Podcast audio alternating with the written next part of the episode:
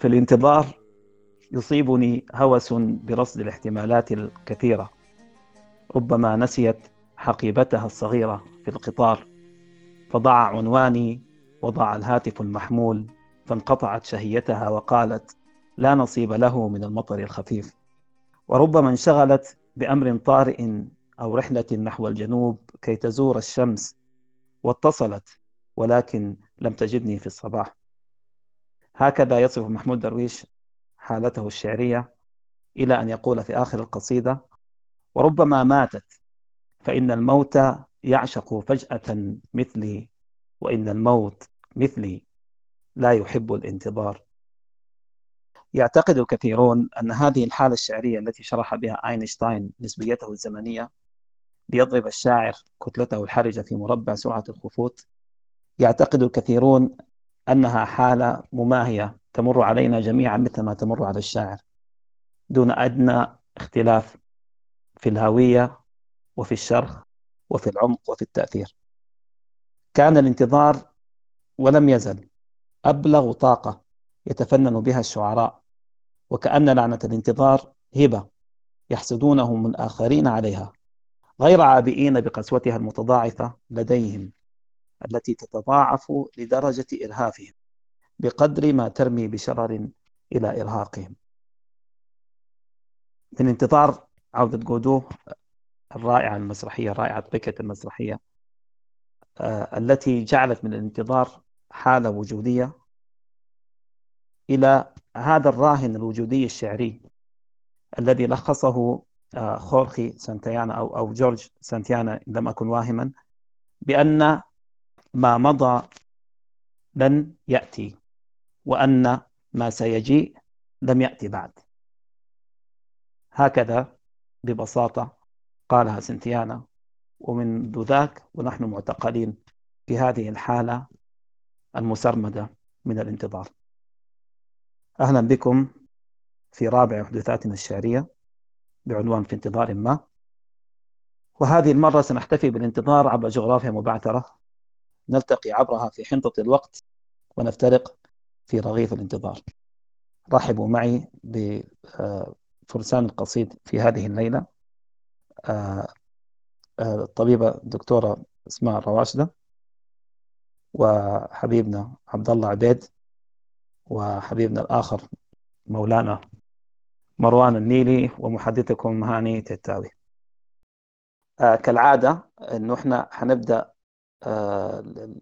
الجولة الأولى من من القراءة الشعرية. آه والعناوين القصيدة أتوقع أنها موجودة أمامكم. آه بعد كده آه حناخد وقفة. أتمنى أنه تكون عندكم يعني أسئلة أو مشاركات أو مداخلات تكون حاضرة. على أساس أنه إحنا يعني نغير التيمبو شوية. بعدها حناخد آه، جولة قراءة ثانية بعد كده وقفة. بعد كده حنختم إن شاء الله. آه بادئ ببدء آه آه نبدأ من آه بالأبجدية برضو. آه عزيزتنا أسماء آه تفضلي المايك عندك. السلام عليكم. آه يعطيكم العافية يا رب وأهلا وسهلا بالجميع. أكتب بسكين وأحيانا بمقص أو بقطعة زجاج. ولكي لا أجرحك لم أكتب يوما عنك. إذ دائما كان هناك دم وأنا كنت أحبك بعمق بئر فارغة. أملأها بالصراخ كلما استيقظت فزعة من النوم لأتأكد أنك ما زلت هنا وأن صوت صفق الباب خلفك لم يكن حقيقيا وأن تلك الورقة التي تركتها لي فوق الطاولة ولم أجرؤ على فتحها يوما مكتوب فيها انتظريني لن أتأخر. نزهة قصيرة على الأقدام فقط. كتبت شعرا عن كل شيء. عن نساء بعيدات ينتظرن رجالا أكثر بعدا. عن حروب تسرق الأيام المشمسة من نزهاتنا وعن موسيقى تدور في العتمة ولا تصطدم بشيء. كتبت عن القلق عن الحوافي عن الأنهار وعن عتبات الأبواب القاسية. كتبت عن كل شيء كل شيء. وحده مقعدك لم أجرؤ على الاقتراب منه. تركته فارغا حول الطاولة. لن أتيه لن أتيه. ومن ندبة على جبينك سأستدل عليك في العتمة. أو في أسوأ الأحوال من تلك الارتجافة في يدك النحيلة. يدك التي مثل غصن نحيل يرتجف مثل كلما طار من عليه. عصفور. الله عليك. كنا عايزين نتدرج في البداية لكن أنت خشيتي فينا في الغويط على طول. يا اسمه طيب آه، ناخذ النص الثاني عند حبيبنا عبد الله عبيد. أهلا بك يا عبد الله. مساء الخير جميعا. أولا صوتي واضح؟ واضح واضح جدا. آه، أشكرك حبيبي هاني وأشكر كل الحضور على هذه المحشرية الجميلة وعلى هذا المساء الذي أتمنى أن يكون خفيفا وجميلا عليكم. أستاذ أسماء شوية لخبطة والدكتورة أسماء لخبطت شوية أوراقي. آه هذا التداعي الجميل وهذا الهدوء المنساب أو النص الصامت أو الشعريه الصامتة التي ابتدأت بها تستدعي إن الواحد شوي يغير بالنصوص أو النص الذي كان يريد ابتداء به. آه الانتظار يظل كل منا ينتظر شيئا ما. يظل الثائر ينتظر شيئا العاشق ينتظر شيئا. آه الشاعر ينتظر شيئا. لعلي أتذكر البردوني آه عندما كان يقول هذا الذي سميته منزلي. كان انتظارا قبل أن تدخلي. آه اسمحوا لي أنا لا أجيد حديث البدايات أو حديث المقدمات. سأبدأ بقراءة أول نص. بالأمس انتظر الصبية أن تمطر. لعبوا في زاوية الحارة وتعالت أصوات براءتهم. رسموا أحلاما في الرمل. وصنعوا تمثالا. لا يشبه أحدا وانتظروا أن تمطر. كان الليل بطيئا جدا. أكثر مما اعتاد الناس. الطقس تغير والوقت تغير لكن الأنباء القادمة إلينا لم تتغير. طفل جاع وجند فقدوا رغبتهم بالعودة قتلى في كل مكان قتلى بالمجان سياسيون لصوص يبتاعون الصخرة كي تزهر. بالأمس انتظر الصبية أن تمطر. وانتظر العشاق طويلا أن تمطر. المقهى امتلأ بزوار جدد وأنا أتأمل قدح القهوة أتأمل فتيات يتلمسن حياة في هذا المقهى. أتأمل فتيات يتلمسن حياة في هذا المقهى. أصغي للحدس النائم وأحاول أن أجد المعنى الرابط بين الحرب وبين الحب سوى اللون الأحمر. أفشل وأجرب شيئا آخر. أرشق بصري في رقعة شطرنج. أنجح في إنقاذ الملك الأسود أن يتحرر. أخرج من مقهاي سعيدا. أخرج من مقهاي سعيدا فتكاشفني الشمس. أكاشفها. أين الصبية؟ أين العشاق؟ الفتيات؟ الحمقى؟ الأحلام؟ لقد غافلنا الغيم ولم تمطر. شكرا. وأنت كمان غافلتنا يا عبد الله. طيب ممتاز. إحنا دلوقتي دي التشكيل الشعري يا جماعة. الاقتباس الشعري من عودة جودو هو اللي هو المقهى وانتظار المطر. طيب مروان. صراحة عبد الله عصرني شديد لكن آه كده مبدئيا مساء جميل على كل رواد منتسبي البراحة العظيمة الجميل ومساء جميل لكل من يتذوق الشعر حرفا ومعنى موسيقى ونغم. ونحن الليلة في براح انتظار ربما يكون طويلا أو لا يطول. ولعنة الانتظار أنه لا ندري لما ومتى وكيف وهل سينتهي إلى أن ينتفي سبب الانتظار. فمساء جميل على الجميع. ويا عبد الله يا أخي شكرا على النص الجميل. وأسمع برضه. أنا ما تكلمت بعد اسمع عشان كده ما علقته آه أنا عايز أبدأ بانتظار الوصول وحقول مهاجر بحر. وبمقدمة بسيطة كده حقول من بين أصفاد القهر تضاءلت حريتي. إني سجينك يا كوارث فافرحي ناديت من صمتي. على أهوالها ناداني صوتي أنني لا أنحني. قد كان قهرا أن أجيبك ها أنا ذلي تراجع في الهوان وذلني لكنني ذقت الصعاب تحملا والعود إن فرغت دموعه لا ينثني إما تصلب عوده حجرا سرى وإما فراغا في الفؤاد فيكسري لكن عودي استقام تجلدا عود تراه من الصحاب وما تري. يا صاحبي إني سجين كوارثي. قد ضقت ذرعا من هوالي. جوارحي شيء تناثر في فؤادي. صاخبا ومن لي بغير الصحب أرجو مساندي. بشر بشر وفي نفسي أصبت بغاية. حر حر على قولي وقول عبيد. ودعت من داري فراق مهاجر قد فارقت عيناه شوق جريد. أبحرت في لج السفينة صابرا أدركت أني مرسل وبريد والركب بين مهاجر وموارد والجمع يا ما كنت منه تحيد. من بين أحزان وبعض كآبة ظهرت وكان يومي عيد. نظرت وحين تبسمت ويلي أنا وكأنها كادت والأصل فيها الكيد كانت ولا زالت سريقة أبحري. والبحر يغرق غادرا وشريد هتفت إلي بكل ما علمتها صرخت وكان صراخها تغريد. حارت وفي جوفي لجمت مسامعي. حارت وفي جوفي لجمت مسامعي وهمست يا أنت أني طريد لو تعلمين كم في العقل جنة كأنه صاب الهوى ومصابهن سديد والذهن إن عصفت به دوامة تركت أواصره تقود أي سريد حار الدرويش رقصا حول خيامنا ولسان ذكره يحفظ شيخه ومريد تاهت أواصل قلبي بين شباكها. تهت في القتلى كأني مت شهيد فم متبسم والجسد رجاف والقول جبار والفعل فعل عنيد. وكالعذراء حين توسدت محرابها. هزت بجذع في الفؤاد وليد فتساقطت كل الحواجز داخلي والحب كالتمر مثمر وجديد شتان بين محارب كتب القصائد مرة.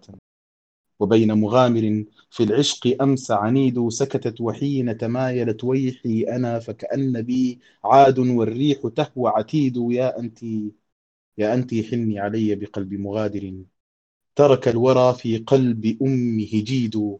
تركت دموع فراقها تجري دما ترك الحياة وعاد يحمل عيد. أسقيتني خمرا سكرت بنوره. أطلقت عينيك في الأنام تصيد. صادت أواصل قلبي المتلهف.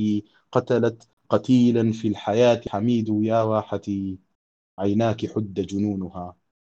وكأنها نور يطل بعيد. ما كاد سهمها يستحل صبابتي حتى همدت كجثة تنكيد.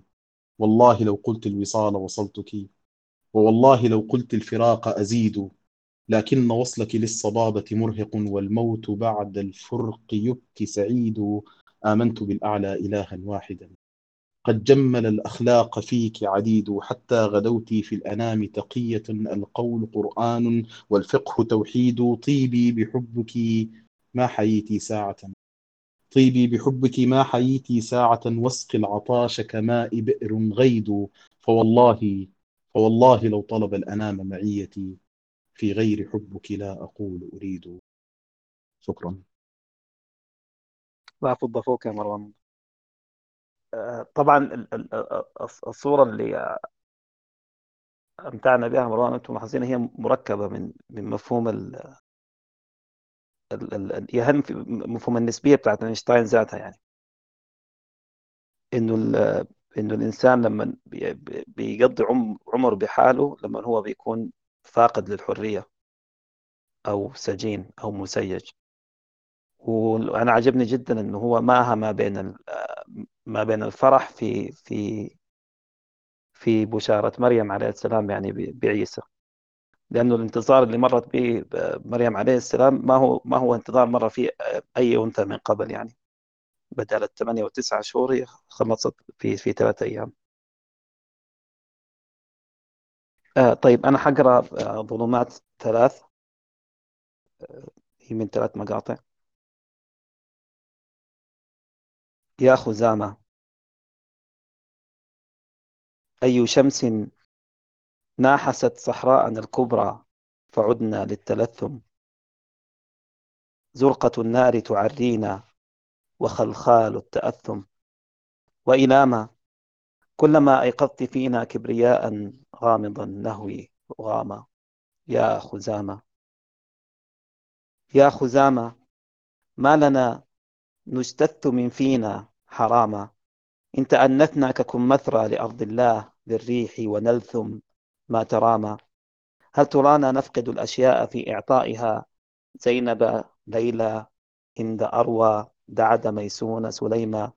مي مارية أنوار ندى عزة سعدى وسهاما كم كتمنا الآه نجثم فوق أضلاع التكتم. نسأل التيه احتشاما.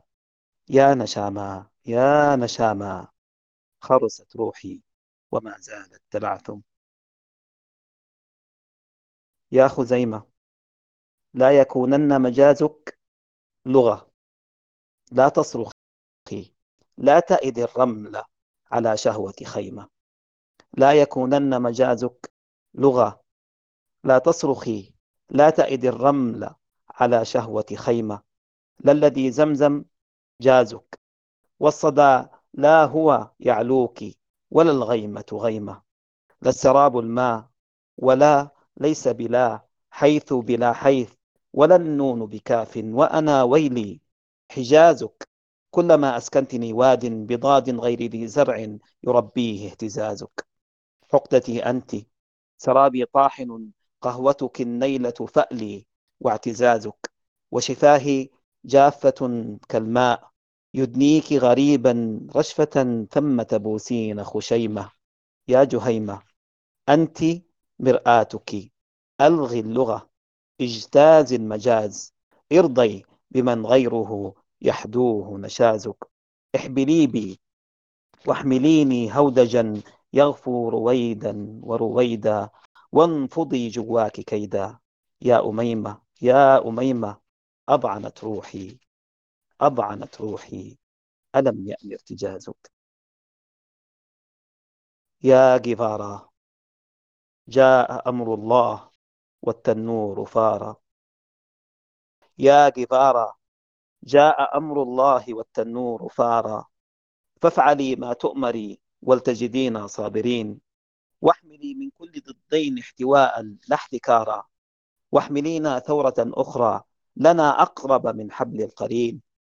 ثورة من أجل أغيار حيارى يرطنون الله إذ تستترين.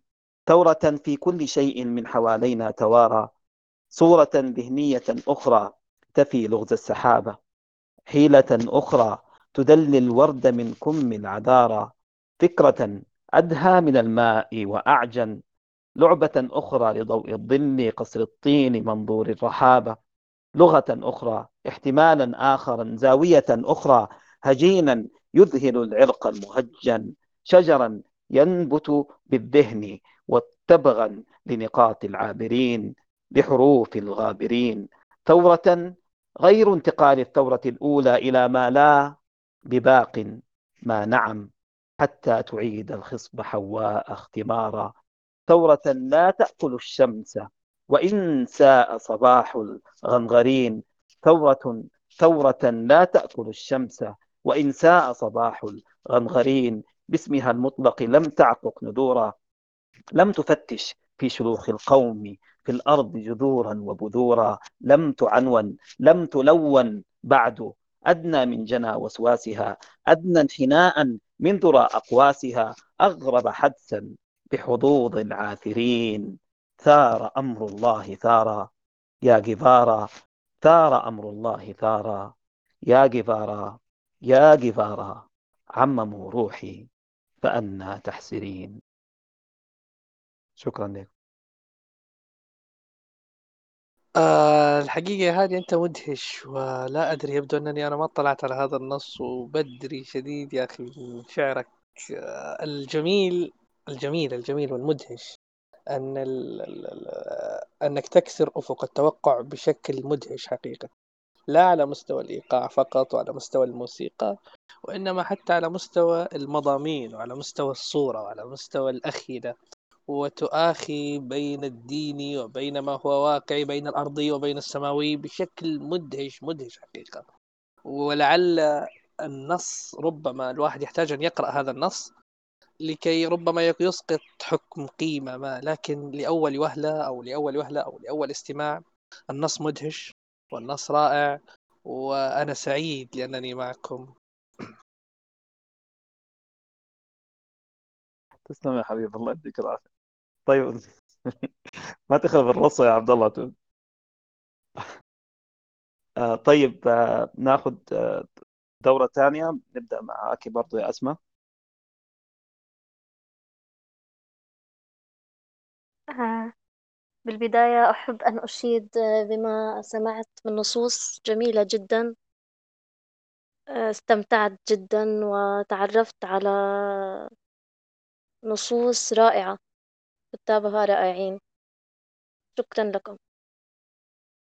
الآن أبدأ بنص. القادمون من الجنوب. لا أجيد الحياكة لكني أجيد العناية بالغائبين. ألمع أسماءهم.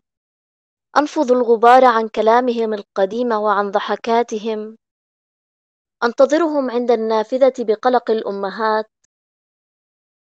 وأحدثهم عن القطارات التي تأخذ الناس إلى مدن أقل حزنا وأحدثهم عن القطارات التي تأخذ الناس إلى مدن أقل حزنا. مدن مضيئة لا تنام هناك حيث لا يمكنك أن تكون وحيدا فأنت معي. وقلبي ذائب مثل أغاني الرعاة فوق التلال. هناك حيث كلانا يعرف أن كل شيء يولد من جرح. لهذا لا نهتم كثيرا بالتحدث عن الألم الذي يرافقنا إلى أسرتنا في المساء. تقول تقول هم هكذا القادمون من الجنوب. أشقياء وحزينون بلا سبب. فكل ما في الجنوب موجع ويابس. الكلمات يابسة الأفواه الطريق أيادي الآباء أيضا هناك. يابسة ومتشققة لكن قلوبهم ذائبة وعيونهم ذائبة. ذائبة مثل أغاني الرعاة فوق التلال. كل الشكر. آه رائعة والله يا دكتورة أسماء والتقاطاتك جميلة وأنا لا أدري يعني حقيقة في كل مرة تقرأين فيها آه يبدو أنني يجب أن أتحسب لذلك وأن أضع نصوصي كلها آه أن تكون جاهزة للقراءة بعدك أن لا أقرر قبلك يعني. الدور عندي ولا عند مروان ولا؟ أتمنى أكون لا لا. غير مخطئ. الدور لا لا, لا لا الدور عندك يا عبد. الله. آه طيب أوكي. عشان عشان كذا لا تحرق أوراقك كلها. أنت لسه طيب. ما حتسمع. طيب آه سأقرأ نص جريمة. وبما أن الحديث عن الجنوب وهذا حدث في جنوب ما في مكان ما. في منعقد من ليل كابوسي صادفنا الموت ينام جريحا في الشارع. كان هزيلا ومثيرا للشفقة أيقظناه وشلناه إلى المنزل. لم يكن المنزل أبعد من أمكنة أبصرها كل نهار. لم يكن الموت ليخبرنا ما حدث له. فوضعناه على صمت فوق سرير ومددنا قدميه وفي المنتصف تماما وسدناه. كان شتاء مدينتنا أقسى من وقع سياط الزمن الغادر. الماء المتجمد في الحنفية كان يشابه هذا الزمن الجامد فينا. أنبات الليلة ملتصقين ونقتسم الأحلام النيئة. فالموت ينام وحيدا فوق سرير أبيض من أشباح يتوهمها في سقف الغرفة كالأطفال. يخاف ويفزع ينهض موتورا قلقا ويصيح فيمسكه أقوانا يخبره أن الكابوس يظل سجينا في النوم. يعود ليغمض ثانية عينيه ويستيقظ. يقضي ليلته أرقا قلقا قلقا أرقا. قررنا أن نتجاذب حيرته في همس وتركناه لمحض هواه. ظل الموت ربيبا للمنزل ووديعا كالأرنب يحلم بحياة أجمل يقضي وقتا لا بأس به في لعب الأونو والشطرنج ويضحك حتى آخر سن في الوقت. وحين يجيء الليل يخبئ بهجته في كيس ويغمغم خلف رؤاه. وذات وذات مساء. قتل الموت رفاق. قتل الموت بلادي. ونجوت لأني ليلتها لم أرجع للبيت. استوقفني شخص مر الموت به وتركه مشدود الذاكرة يصيح بوجه المارة. آه لو لم نحمله إلى المنزل في تلك الليلة. آه آه. شكرا. عبد الله لا إله إلا الله. اول حاجة تجسيد. الموت دي حاجة يعني صعبة شديده يا عبد الله. أفتكر إنه يعني الصورة اللي أنت خطيتها صورة قوية جدا. أنا ما عارف أنا أعتقد إنه محتاج يستمع النص ده تاني ويتقري. يعني بوث ما ما بس يتسمع لازم يكون موجود قدامك كده عشان تقدر تستوعبه بصورة كاملة. لكن أثرت علينا جدا. بعدك يعني جد ما قال حاتم انت صنقرت في في- السرير فشكرا لك يا عبد الله. آه أنا صعبت علي الأمور لكن أنا شكلي حصعب الأمور أكثر لأنه ناوي أقول نص آه دارجي مع فصحى. آه ويمكن علاقة النص بالانتظار في انتظار الفرج. يمكن دي حاجة الناس آه، إلى حد ما آه بيقيفوا عندها كثير جدا. آه أنا حأذكر صور مختلفة آه انتظار الفرج يمكن بأسلوب مختلف يعني شوية. آه من أنه هو يعني يتماشى مع الناس. فحقول نص غاوية حكاوي. وحبدأ كالعادة نقول سر إلهي. سر إلهي. فيني مالك. جاني واعي وحزني تارك باقي لمحة. طاف من الروح. رك فيني. خلف آثار ما بتبر ونيل مدفق من منابعي وقلبي هلكان ونار بتحرق وغيم وجرحة خيط ما بعثر في الدواخل. كم بيكشف سر مغطغط ما بترتق. جرح إبرة بسمة سلب هداوة. جار خلفها ألف ضحكة وخيط من الروح الخفيفة. إبرة ترتق فيه فرحة.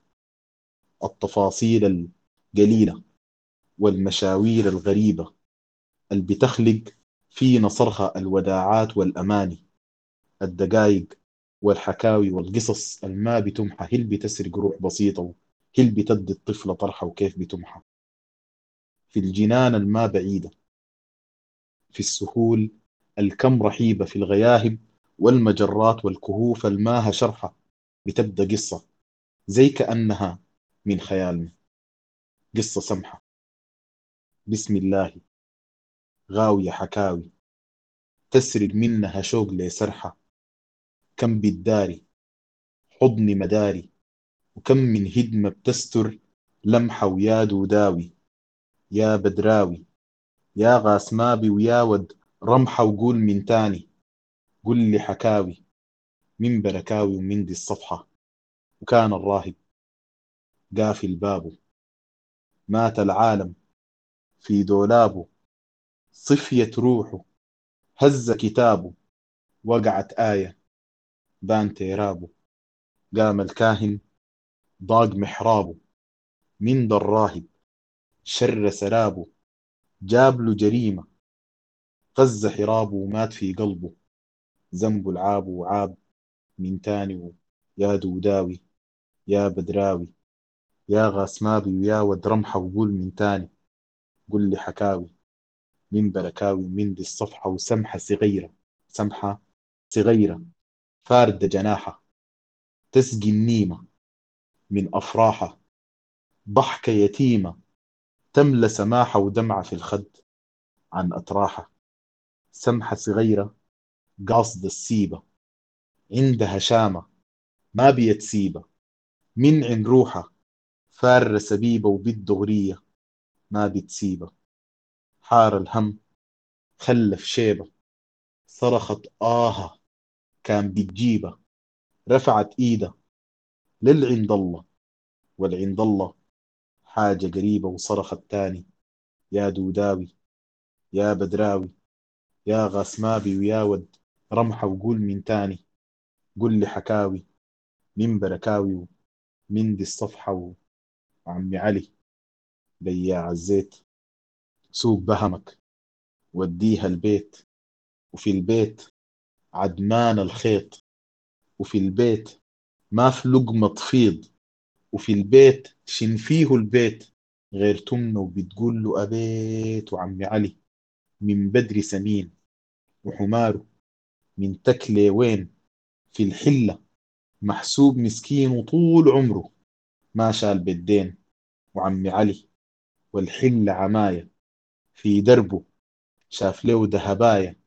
بتشيخه بتول ضواية وكان متشعلقة فوق نخلاية ناداها يا السمحة مكانك. شنجابك من عالي مكانك. يا جارة القمر ببقالك يا جارة القمر قبالك. يا جار القمر قبلك هل في مجال القمر يغبالك؟ يا جارة القمر نستك مين غير القمر ضوالك هل غاب القمر من قبلك؟ والله صحي القمر زحالك. ومن يومه اتفتح الطاقة. وعمي علي ميزول ذكران. في توبه حافظ قرآن. طول عمره ما زل لسان سامعني ولا أقول كمان. عمي علي ميزول ذكران في توبه حافظ قرآن طول عمره ما زل لسان معروف في الناس يا خزول طيبان ومن تصبح؟ راجي الضيفان من بدري قدحه المليان من إيده إن كان عدمان صينيته كيمان كيمان والعسكر شراد الناس فوق روحهم قافل ترباس في المدرسة ما خلى مداس. وللفسحة جايب حراس في الشارع عامل دساس وفي الحلة. ما خلى أساس والجاهل دفتر كراس والدوشكة. تحرق متراس وعمي علي. عالي سماكة.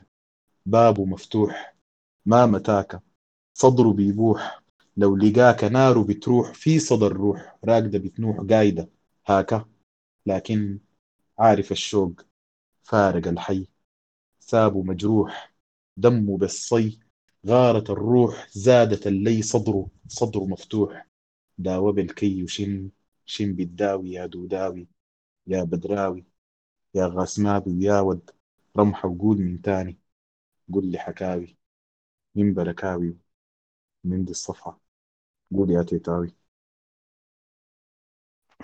أقول شنو ده؟ خرستني عليه كده والله. طيب بس معلش والله رجاء خاص يا جماعة يعني, يعني قلوبنا الصغيرة لا تتحمل. يا جماعة الله يعينك الموضوع يا الله يعينك الله يعينك يا دي ونسه يا شباب ها؟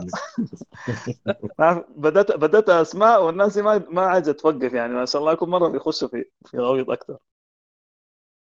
الله عليك أنا طبعا يا مروان سبحان الله قبل ما تبدأ أنت أنا أنا كنت عايز عايز أقول إنه أسيا يعني قبل ما أسمع القصيدة دي إنه من أول ثلاثة قصائد سمعتها في في سبحان الله كل واحد من الشعراء عنده عنده تكنيك خاص يعني في في النصوص اللي هو اللي قدمها سمعناها لحد هسه. يعني مثلا حبيبنا عبد الله عبيد بتلقى إنه دائما مدخله دائما بيكون روائي. لما بتسمع القصيدة مع ان هي يعني قصيدة يعني محكرة زي ما بيقولوا لكن بتشوف المدخل والمخرج بتاعها كأنها قصص قصيرة لبورخيس ولا شيكوف وكده. يعني. يعني أنا كل مرة أنا بس بقرأ لعبد الله بقول بقول يا أخي حيمشي على نفس الستايل ده وأنا خلاص يعني يعني ضامن الورق يعني. لكن برضه بيفاجئك. آه، أسماء على نفس الطريقة عندها عشق بتاع منمنمات يعني آه، فظيعة خالص يا جماعة. لو لو لو تخيل تلقى تلقى إنه إنه لو عبد الله بيشرح الموقف بزاوية بعيدة عند السينمائيين أسماء دائما تشتغل في الكلوز ابس والمقربات يعني. ويمكن أجمل ما يعني بيعجبني في في في شعر أسماء إن هي بتحافظ على الإيقاع يعني. الإيقاع بالصورة أنت بتشوفه وبتسمع به وبتحس به وكأنه زيه زي التنفس واحد. يلا أنت يا مروان أنا كنت عايز أقول لك من الأول. من الأول. بس أنت خلاص يعني حركتني حرك. آه مروان ب... ما مروان بيعمل سوات العاصفة في ساق الشتيل الني مروان بقصيدته بيبداها وبيتحدر بها زي السيل يعني. يعني لا يبقي ولا يذر مما يبدأ ياخذك المركب بعد كده بيغرق بيك وبيطلع ميتينك ذاته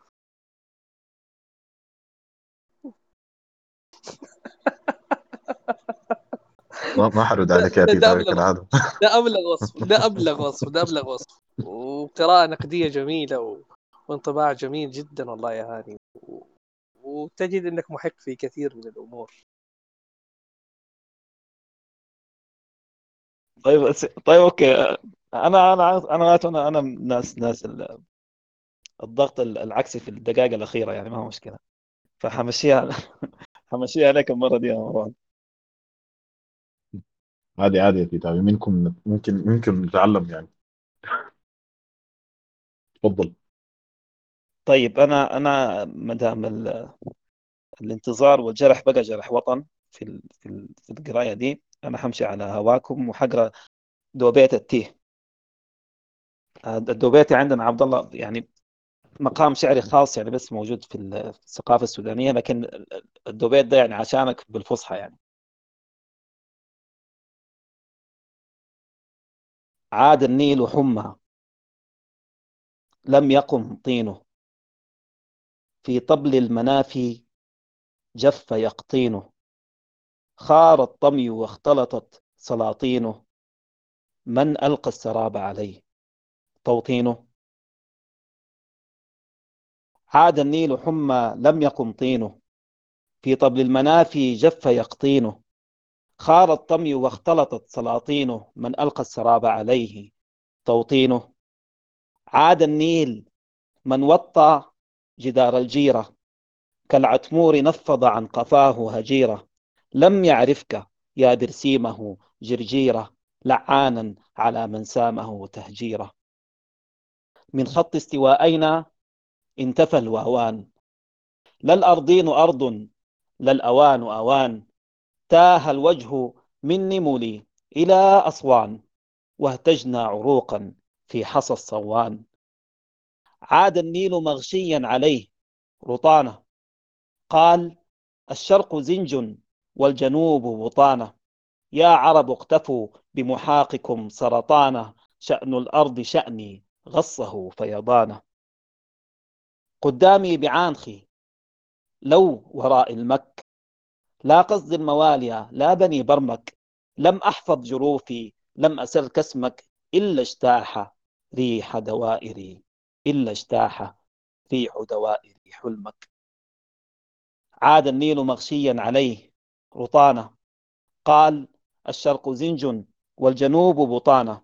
يا عرب اقتفوا بمحاقكم سرطانة شأن الأرض شأني غصه فيضانة.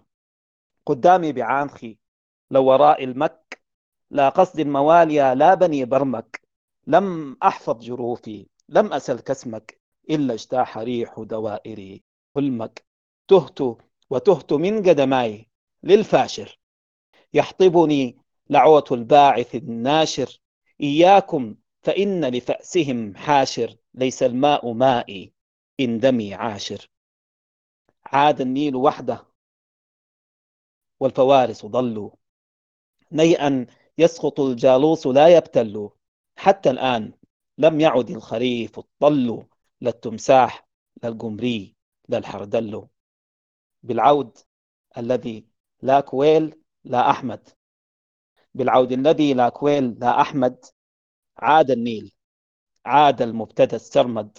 لم يسأم ولم يهتم ولن يهمد. عاد النيل. شكرا. ناتي طيب. ايتو أنا ما أعرف لكن أنت كيف عملت دوبيت بالفصحى يا تيتاي يعني دي أنا ما أعرف. دي ما عرفت فيها كله كله ده ناقله يا رسول الله. ده ناقله شديد يا ده ناقله شديد. يا هاني ال- ال- ال- أتوقع في في كان ال- في العباسيين كان في أشياء كذا يعني إنه وزن الدوبيت ده وإنه جاي من الفرس وده. ده بيفرق إيش عن الدوبيت في في الشعر يا سلام العامي عليك يا أخي. يا أخي يا أخي أحيي حبوبتك يا عبد الله. هو يلا عند العباسيين هو نفس النظم آه، كان بيسموه الموالية. يا هو اللي كان عند البرامكه. أو كان بيسموه البرمكي.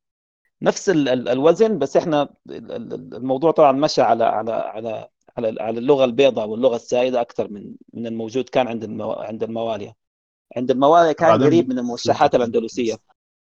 آه، أيوه مروان. إحنا بنلحنه شوية. قلت لك بعدك إحنا بنلحنه شوية. يعني إحنا أيوه. بس ال- الدوبيت فيه لحن أكثر آه بس يعني الالقاء التسمية الالقاء عنده. دور اكبر طيب وفي حاجة تانية بس التسمية هنا جاية الدو من ال... من الاثنين والبيت يقصدون تقريبا بيتين. أنا أنا فهمي كده مظبوط؟ عليك. اكزاكتلي صح. بالضبط. هو وده نفس اللي نفس الثنائية موجودة عند الموالية. هي اسمها الموالية أو البر... البرمكية اللي كانت موجودة عند العباسيين.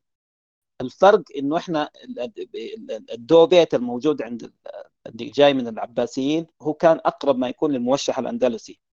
يعني بحيث إن تكون. المنظومة نفسها ما بتزيد عن أربعة كوبليهات أو خمسة كوبليهات. إحنا لا الدوبيت عندنا اللي هو كان يعني موجود في في شعر البطانة والصيد وكده ده بيمشي بيمشي يعني يمشي إلى 20 30 40 مقطع يعني. ال- طيب. ال- السهولة السهولة بتاعت ال- السهولة بتاعت ال- الموسيقى اللي بتتخطى فيه وبتخلي الناس تاخد يعني تاخد راحتها وتقول أكتر يعني. يعني ما بحدوه. فبتلقى إنه الواحد ممكن يبدأ دوبيت حس عادي ويواصل فيه ويبدأ يزيد يزيد ال- ال- ال- الأبيات بتاعته تزيد لغاية مثلا ما يصل ال destination بتاعه هو الحتة اللي هو عايز يوصلها آه، بتكون عبارة عن دوبيت طويل جدا يعني. وبس ال... ال- الشيء الملاحظ إنه بتجد إنه كأنه هذا اللون الشعري كذا قفز من المناطق دي المحيطة كلها كذا. وظل نابت كذا موجود في السودان. السر شنو؟ يعطيك كذا الموضوع. لما جيت مثلا في السعودية ما في دوبيت في مصر ما تجد دوبيت في المناطق المحيطة دي كلها لا تجد أي تأثير لذلك. يا عبد الله أنتم مش عندكم شيلات؟ هنا في الشيلات دي. طيب الشيلات دي إيش الفكرة في الشيلات؟ الشيلات هنا إنه ال- الأبيات العادية الشعر العادي الطبيعي بتقدر بت- بتلحن وبتقول أي شيء. هذه الفكرة. لكن لا إح- هنا في طريقة معينة في الكتابة.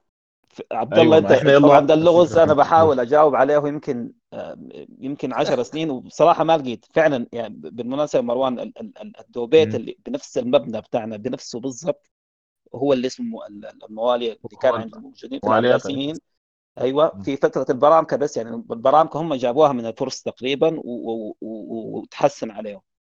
يلا فعلا في انقطاع بتاع سياق تاريخي آه، وجغرافي.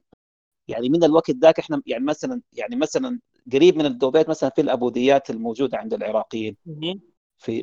بس بس هو ما دوبيت يعني ما ماشي على على المبنى بتاع الدوبيت. لكن هو قريب منه هي رباعيات وبيكون ال- ال- القافيه رنانه في في كل شطر. بس هو ما دوبيت ولما تيجي على الجزيرة العربية في المنطقة الشرقية أنا أعتقد إنه كان في فلكلورات قريبة منها لكن هم برضه ما دوبيت وامشي ال- الجزيرة العربية كلها وامشي لحد ال- ال- القرن الأفريقي واطلع شمال أفريقيا فعلا ما في شيء بنفس المبنى ده غير الموجود عندنا في السودان. وأنا كنت مستغرب فعلا يعني ليه. وما لقيت يعني أنت غاية تشوف لنا يا عبد الله. وهذا والله شيء جميل صراحة ودائما يا أخي عندكم في الثقافة في السودان أمر محير جدا وفي انقطاع أحيانا آه، في السياق الثقافي وتنبت أمور كثيرة لديكم في السودان. وأنا لا أقصد هنا المجاملة ولكن أنا أقصد إنه واقع يعني حتى في تجد ال- القصيدة الفصحى الفصيحة على مستوى القصيدة التشا... ال- ال- التناظرية القصيدة العمودية التي تكتب في السودان منذ تعال شوف لي 300 سنة أو 200 سنة إلى يومك هذا هي قصيدة مختلفة ككل في مفرداتها في صورتها آه، في في في في في بنيتها ككل. القصيدة هذه مختلفة جدا جدا. فما بالك بأنه لون شعري آخر يذهب ويسافر من مكان إلى مكان آخر ويحكي قصة أخرى ويقول شيء آخر؟ هذا سيجعلنا نشك في التاريخ الفعلي التاريخ الرسمي الرواية الفعلية ويجعلنا يعني نذهب إلى مكان آخر. ولعلي أقول أنه يجعلنا ننتظر آه، شخصا ما يفك هذا الرمز ويفك هذا اللغة ان شاء الله يجازيك يا عصمت آه، زي ما قال حبيبنا النيلي هو هو طبعا آه، يتحرر الدوبيت من من المبنى الثقافي نفسه إلى أنه هو يكون مرتبط أصلا بحالة السفر والتنقل والترحال.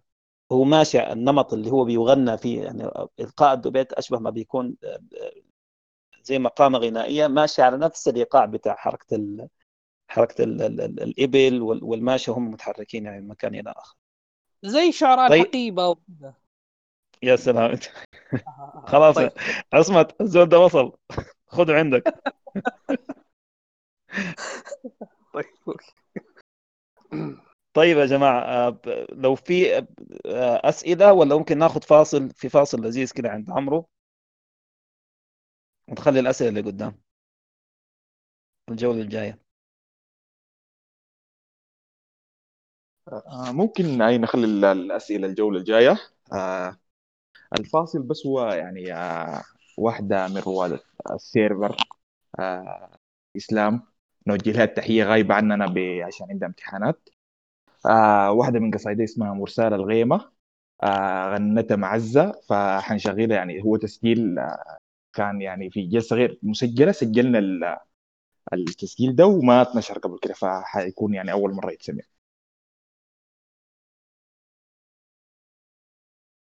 قاعدة بفكر فيك العادة وونس شوقي وغالط فيه خايفة تكون قستك المدة أو نستك الزمن العدى خايفة تكون قستك المدة أو نستك الزمن العدى وأنا لسه بتصبر بيه. جات المطرة تصب جنب بيتنا قالت لي ما تخافي عليه.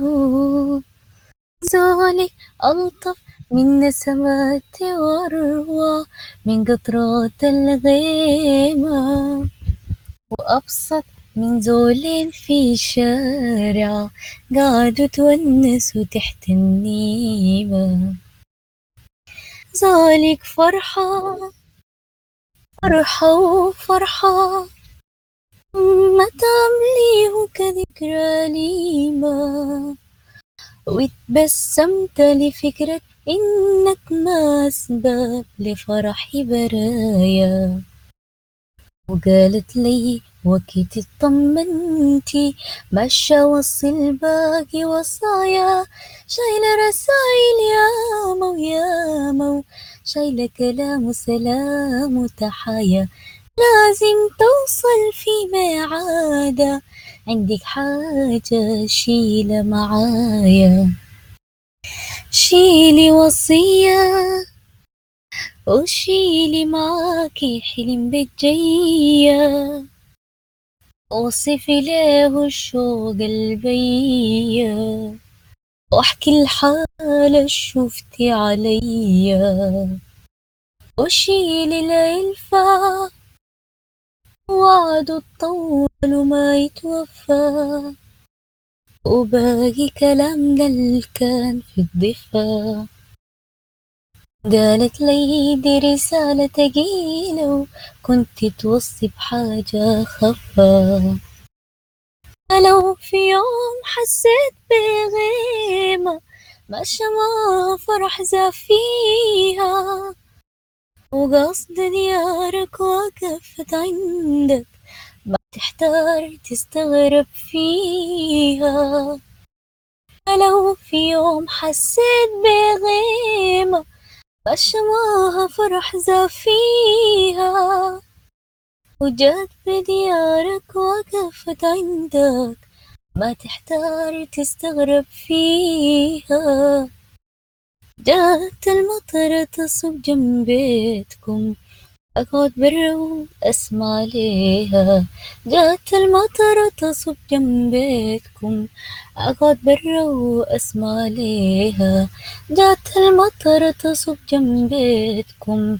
أقعد برا وأسمع ليها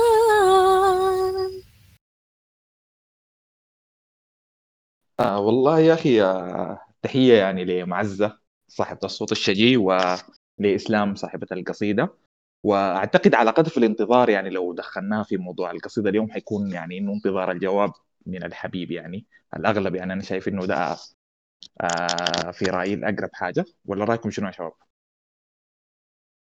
والله يا يا عمرو أنا طبعا احتمال لأنه أنا زي ما قلت حضرت كتابة القصيدة وحضرت تلحين القصيدة من الأول فهي حرفيا قصيدة بتاعت انتظار شديد يعني. يعني وال وال يمكن اللحن وال وال والطريقة اللي قالتها بها معزة آه، ادته طابع الانتظار أكثر بالتسلسل القاعد موجود من بداية القصة لحد جات المطرة تصب جنب بيتكم أقعد برا وأسمع عليها.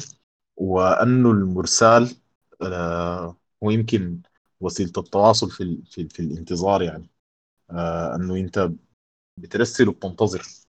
بتنتظر الرد وبتنتظر آه، ال- ال- الشعور اللي قدامك يروح يمكن زي ما قلت قبل إنه الانتظار ما بينتفي إلا بانتفاء بسبب الانتظار نفسه. فأعتقد إنها هي في صميم الانتظار يا عمرو. كلام ممتاز جدا. آه المايك عندك يا هاني. بس قبل قبل ما هاني يقول يا عمرو في آه في أمير أمير موسى آه غنى انتظرها بتاع درويش. برضه بصوره ظريفة شديدة عندها تسجيل نظيف إذا لقيت تجيبه ممكن يكون حاجة كويسة يعني. تفضل يا والله. مم. أول مرة أسمع بحاجة زي دي بالمناسبة. إحنا لا لا إحنا إحنا غن... إحنا غناها قدام غناها قدامنا كثير فأنا أنا ححاول أشوف لك التسجيل إذا قاعد في في sound cra... soundtrack يمكن maybe يعني محمود درويش بس. بعرفه إنه إنه إنه بس غنى له مصطفى سيد أحمد كان آه، في جزء. ووردي الله يرحمه كان عايز يعني جهز ال- ال- ال- ال- الأغنية على أساس إنها تطلع أظنها كانت اللهم صل على محمد يطير الحمام بس ما طلع. عليها تسجيل يعني. وإحنا مقلين يعني عديل في في في موضوع إنه درويش لكن دي حاجة لذيذة خالص والله إن شاء الله. إن شاء الله إن شاء الله القى لكم حسن إذا إذا لقيته برسل لي بس يا جماعة ال- ال- الأسئلة يا جماعة الأسئلة أهم حاجة. عشان لو ما لقيت يا م- مروان خلاص بدا الموضوع كده غنى ولا ولا تحضر لنا أغنية ثانية في الانتظار يعني. أنا لا واصله واصله عادي يعني. واصل عادي. حتى لو حتى لو من من غنى سبيستون فيه فيه انتظار كثير يعني. آه طيب.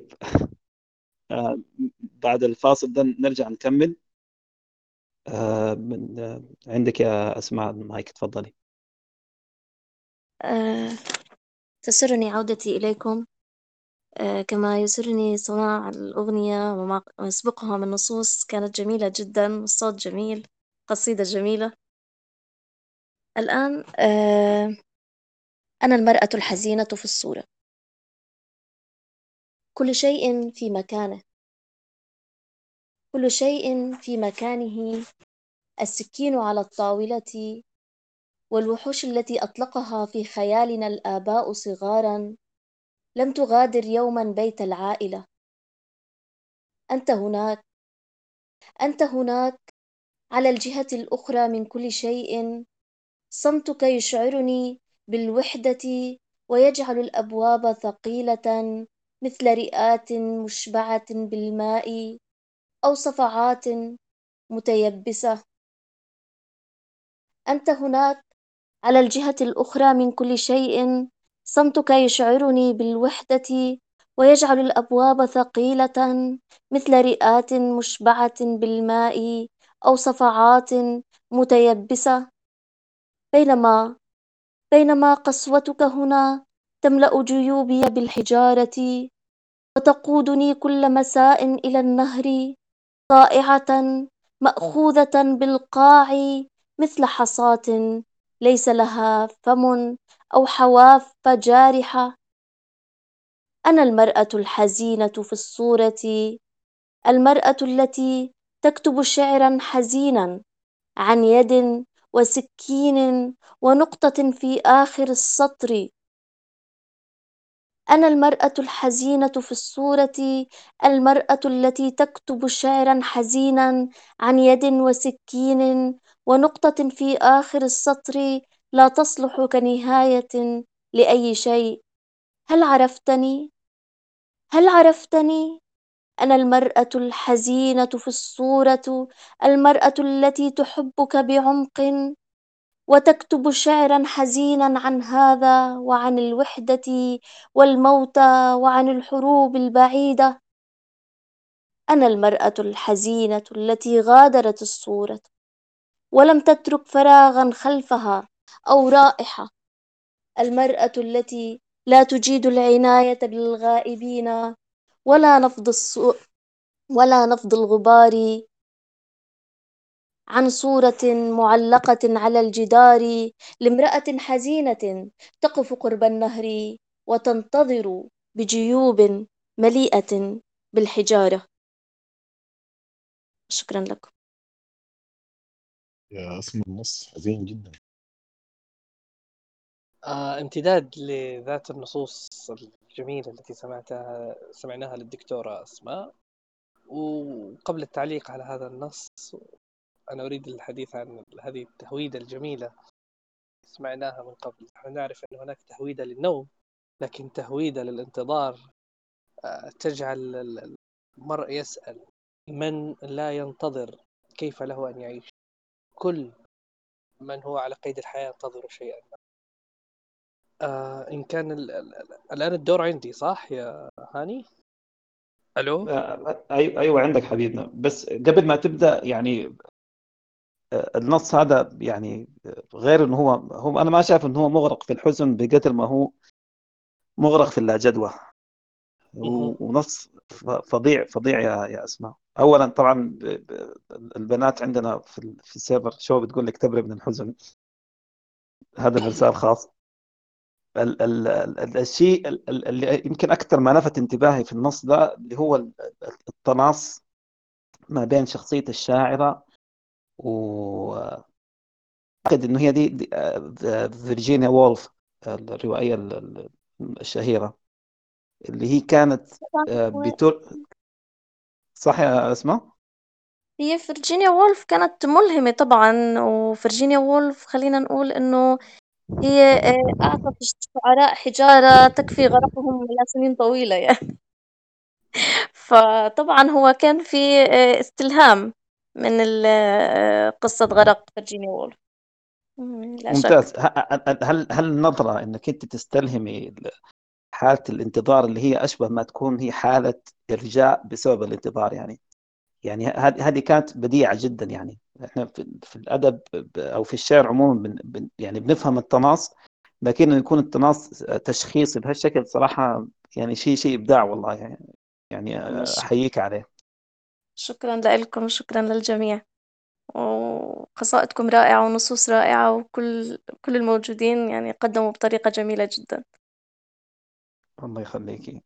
آه، تفضل يا عبد الله. آه طيب آه أنا سأقرأ غصن غصن مقطوع.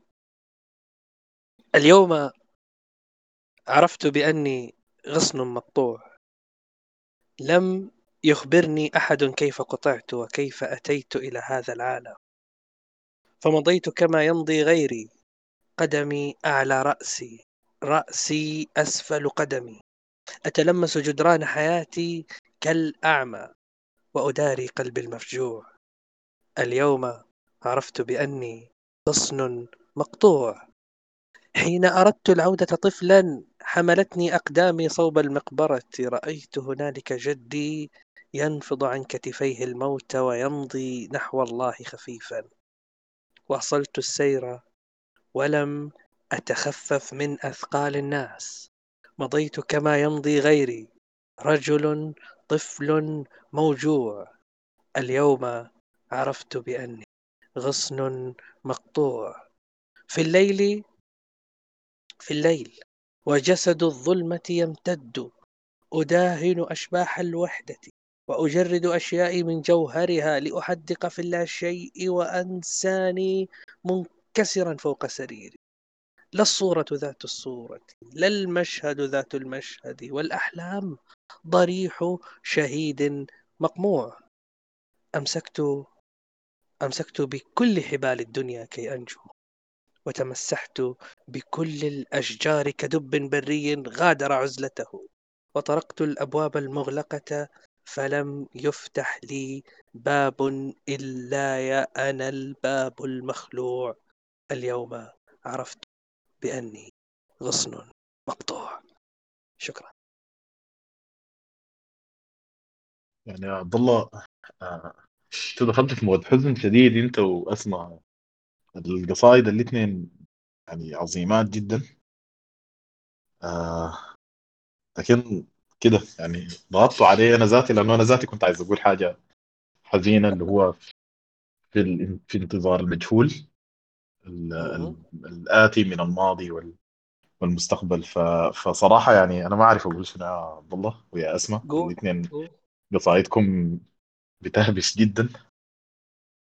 آه موقف عصيب جدا يعني. آه أنا شايف الناس هنا في السيرفر بيقولوا انتظروا شوية. دقائق عشان الناس تقدر تستوعب الحزن يعني. آه هو أنا والله ما شايفه حزن. أنا أنا شايفه شايفه شجاعة. في القصتين دي فيهم شجاعة. لا لا إحنا ما إحنا ما بنعترض ما بنعترض على الشجاعة يا تيتابي لكن آه انت فاهم ال ال الانتظار الانتظار بتصحبه حالات كثيرة. واحدة من حالات ال... واحدة من حالات الانتظار ال... ال... ال... الغير مرغوبة دائما اللي هو الانتظار ال... الانتظار ال... ال- ما أقدر أقول الغير مرجو منه وصول أو الغير مرجو منه زوال. آه لكن هو انتظار صعب يعني. صح ممت... بس عجبني كان ال- ال- الجملة دي يا مروان. هو هو آه. هو هذا ده الانتظار الحتمي اللي بيفضي إلى حتمية مغايرة للذات يعني لو إحنا قلنا كده. آه انتظار آه المرأة الحزينة في الصورة آه اللي القتها علينا أسماء. آه كان هو كان عبارة عن عد للثواني عشان كده كان ال- ال- الخطاب موجود والسكين كان موجود على الطاولة وكل يوم الحجر قاعد يزيد في الجيب. في المقابل عبد- الله فظيع عبد الله عبد الله عبد الله ال- ال- هو هو هو يعني ما عايز أقول انتظار عبثي. هو كان يعلم إنه نهاية مطاف الانتظار ده هو الاتجاه ال- ال- ال- الحتمي ده إنه إنه هو يعني إنه بيكون في أقوى حالاته إنه هو لما داير يسترجع طفولته عشان يستمر بيلقى إنه طفولته نفسها هي هي تفضي إلى إلى حالة ال- ال- الموت والنهاية الحتمية دي. ف دي حاجة بتخلع والله يا عبد الله. شديد تخلع شديد. طيب آه، بما إنه ال- ال- الموت أصلا قالب كده فمعليش للناس حنقول في انتظار الأحرف المجزاة أن ترتصف لتصف مشاعرنا ونحن في كهف الانتظار للحبيبة وللوصول وللرجوع من غربة أطاحت بكل رفاقنا ولم تترك معنا شيء سوى الشوق. أشتاقك والشوق يعامل بغرابة. ما كنت يوما أسطورة ما كنت أحبك بخرافة. أشتاقك يا أنت بجنون ويجاوز شوقي أحزانه. ما كنت حلما في خيالي لأجاوز حبك بمخافة بل أنت كنت قدرا لي. في سحري كنت العرافة وغفوت لأحلم بالمنفى بمكان أنت مفتاحه سأعود بحلمي وسأحكي عن باكر حلمي وجراحه. أشتاقك يا أنت بجنون والشوق يعامل بغرابة قد صغت قد صغت حروفي مجموعة لأقول حديثي بوداعة لكن حروفي لم تخرج لتقيد صوتي وحباله ويعود لساني يلجمني ليبارح شعري. أطرحه أشتاقك يا أنت بجنون ما كنت يوما أسطورة. وما كنت وما كنت أحبك بخرافة. ملعون الشوق الما بالشوف. ملعون الشوق الما بالشوف. محتاج نتشاوف لو هبيش مكسور القلب المل الخوف وكلام الليل الغاب شقيش محروم الزول الضاق العوز. وبعد ما عاز الغير طقيش يا تعريف الشوق الفاضي ويا حباية الروح والعيش. يا أخ مشتاقك وإنتي معايا. تهابش الروح اللي فيك تختت وياخ مشتاق لهمسك ليا. ساعة صوتك فاض ويتمدد. ياخ مشتاقك وين ما كنتي؟ يا تعريف الشوق الفاضل يا طلات الشوق العدت. أشتاقك يا من جعلت للحب معنى مختلف. كم أشتاقك يا قمرا تناثر ضوءا يرتجف. أشتاقك لحنا تراقص فوق همسات السحر. أشتاق عطرك يجتاز يجتاز الثنايا نحو واحات وبحر. أشتاقك يا أنثى يوما لا أعلم كيف ستأتيني. أشتاقك لا شيء سيذكر ببعض صلابة. وبروح تلك الأنثى التي تعيش بداخلي. سأمشي حافيا على رمال ذلك الشاطئ الذي زرته في خيالها وزارته في قلبي بقوة روحها الممزوجة بدمي. سأجابه العالم المحزون خلف ظلال المناخ. وسأترك الأحزان ترحل دون منحها جوازا للرجوع. فأنا أنا رسول للفرح. أحبها. لا أعتقد. الحب فكرة تسع الجميع. أنا أنطوي حولها كانطواء الماء حول حبات المطر. تتكون الدوائر. ثم إننا نمتزج لنصبح ذات النقاء نحن فرد. نحن فرد. في حديث ذات مرة قالت كلام كالسحاب تساقط فرادها على قلبي فاخضر يابسي. سقتني حتى ارتوى ظمئي من الوجد. فعدت كالطل حين يخشاه الخريف. في حديث ذات مرة احتوت. فانحنى في الغرور وانجلى هذا الضباب الموحش بداخلي. رأيت كم ك... رأيت كم كان انهزامي تحتها علو في خيالي كانت كأنها بعضي. في حديث ذات مرة رأتني فتعاظمت فيني الرؤى. كنت أنظر بعينيها إلى الكون فأجد الألوان وقد تكونت في كل شيء كانت تنظر إلى الشيء فيكتسي بالخجل. في حديث ذات غزل لامستني سم شاغبتني في دلال التفت فيني الملامح وتضاعفت غمازتي حتى أراها قد احتوت هذه السم. مللتني حضنها فاتقد فيني منطفأ كنت حرا دون صيف كنت بردا دون ليل وكان الدليل للفرح. في حديث في حديث مروان. ذات اعتراف. معلش أيوة. بس عيد عيد لنا عيد لنا المقطع ده لأن صوتك بعد كان آه، فترة وانقطع كمان. بس عيد المقطع ده من أول في حديث قبله في حديث قبل ده. في حديث ذات غزل لامستني فابتسمت. شاغبتني في دلال فاختفت فيني الملامح وتضاعفت غمازتي حتى أراها قد احتوت. هذه السماء قبلتني فالتأمت في حديث ذات حزن بادلتني دمعتي دمعة فانطفأ فيني ما اتقد بادلتني حضنها فاتقد فيني ما انطفأ. كنت حرا دون صيف كنت بردا دون ليل. كان الدليل للفرح. في حديث ذات اعتراف تعثرت بعينيها ولم يدركني شيء. ثم أني سقطت في حبها ولم يتلقفني شيء. وأني لا زلت أسقط وأرضها. لا زالت بعيدة وأنا أنا أصبحت لا شيء. في حديث ذات ماء غافلتني دون أن أدري فغازلني المطر. راقصتني تحته فانجلى كل السحاب واختفى ظل الشجر ليس ضوء يحتويني غيرها ليس يكفيني سمر كانت. كانت قمر في حديث في حديث ذات ألم. قال لي أحدهم يبدو أنك سعيد بها لتكون بهذا النقاء وهو لا يعلم أنها دموعي بللتني حتى اغتسل مني الحزن ورحل. كان يوجعني حضوري دون حضورها. كان يوجعني غياب تلك الحلقة الفضية في إصبعي كان يوجعني أنني أحتضنهن دونها فقط لأنهن يعلمن أنه لم تستقر فيه أخرى حتى الآن. مضى زمن لم أكتب فيه عن الحب. ربما لأني أصبحت لا أعرف كيف يبدو. كلما أعرف أن قلبي لا يزال ينبض وأنا لا زال بي براح يسع. هل تساءلت يوما ما الحب؟ ولا تقولي كما قال الدلال أليس الحب يا قومي سدود روحي عند الروح؟ فلو كان كلامها صحيحا لكنت أسجد لقبرها معاذ الله.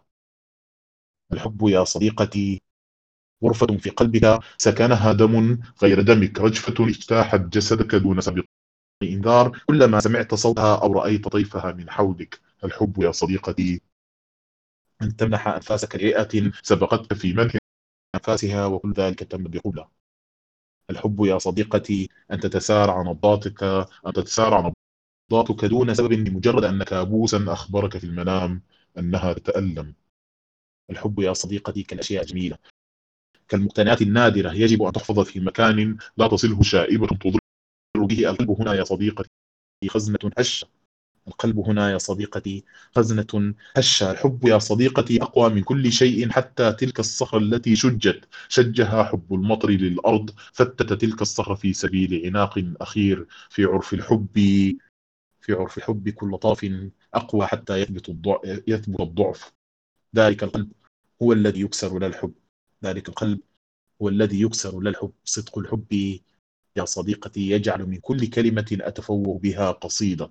إن قلت أحبها لغنتها فيروز والحنها الرحابنة.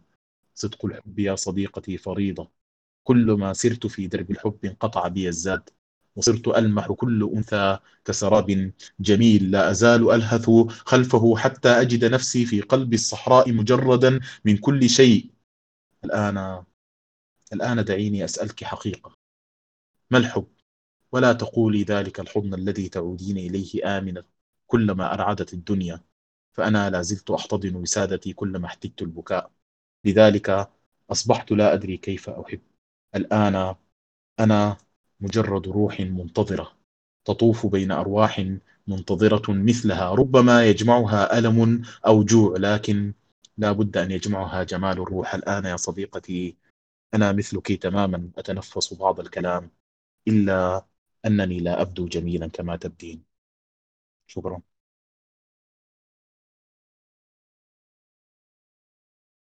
يا مروان دقيقة بس أنا قاعد أفتش عليها. دي دي, دي لها اللعنة بتاعت بتاعت فكي علي. هي هذه.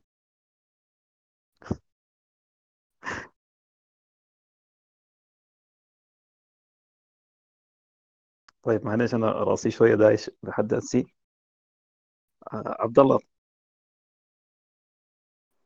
أنا موجود. أي نعم. أنت راسك دايش أنا كمان زيك. ليه؟ حالك راسك بيدوش بعد الكلام ده؟ طيب اسمع نمشي للدكتورة. دكتورة دايرين بنادول الظاهر. بسيطة إذا بنادول يعني. والله النص كان يستحق أكثر من بنادول. نص جميل جدا و سعدت إني سمعته. هو هو ما نص جميل جدا. هو هو نص بتاع وضع علي عليه كده. الله يا مروان. المود المود المود. سكتوه هنا براكم يعني طيب بدأ أوكي. بدأ من أنا أسمى وصل لحد هنا. ما بص اسمع أنا طيب. عشان عشان عشان حرفي الأخير أولاد الذين قاعد تتبلوا فيني أنا ولا شو؟ والله يا أخي أنت قدرك جاي جاي كده يعني. بعد ذاك الحاجة الكويسة إنه أنت بتقول أنا ما وراك. وراك أسمى فأنا شنو؟ بقدر آخذ واحدة هنا براي يعني.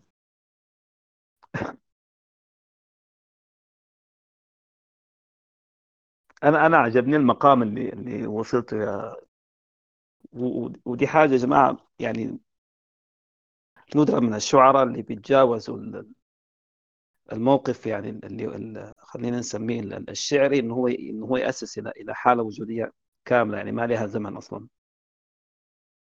فسبحان الله يا مروان يعني يعني دي دي, دي إحنا ذاته لو كنا ات- ات- اتفقنا عليها ما كنا حنتفق. لأنه ال- ال- القصيدة اللي أنا اللي اخترتها هو زي ما أنت كنت بتخاطبها من دون ما هي ترد عليك هي واحدة هي بتتكلم مع نفسها بانتظار برضه من دون ما ما هو يرد عليها.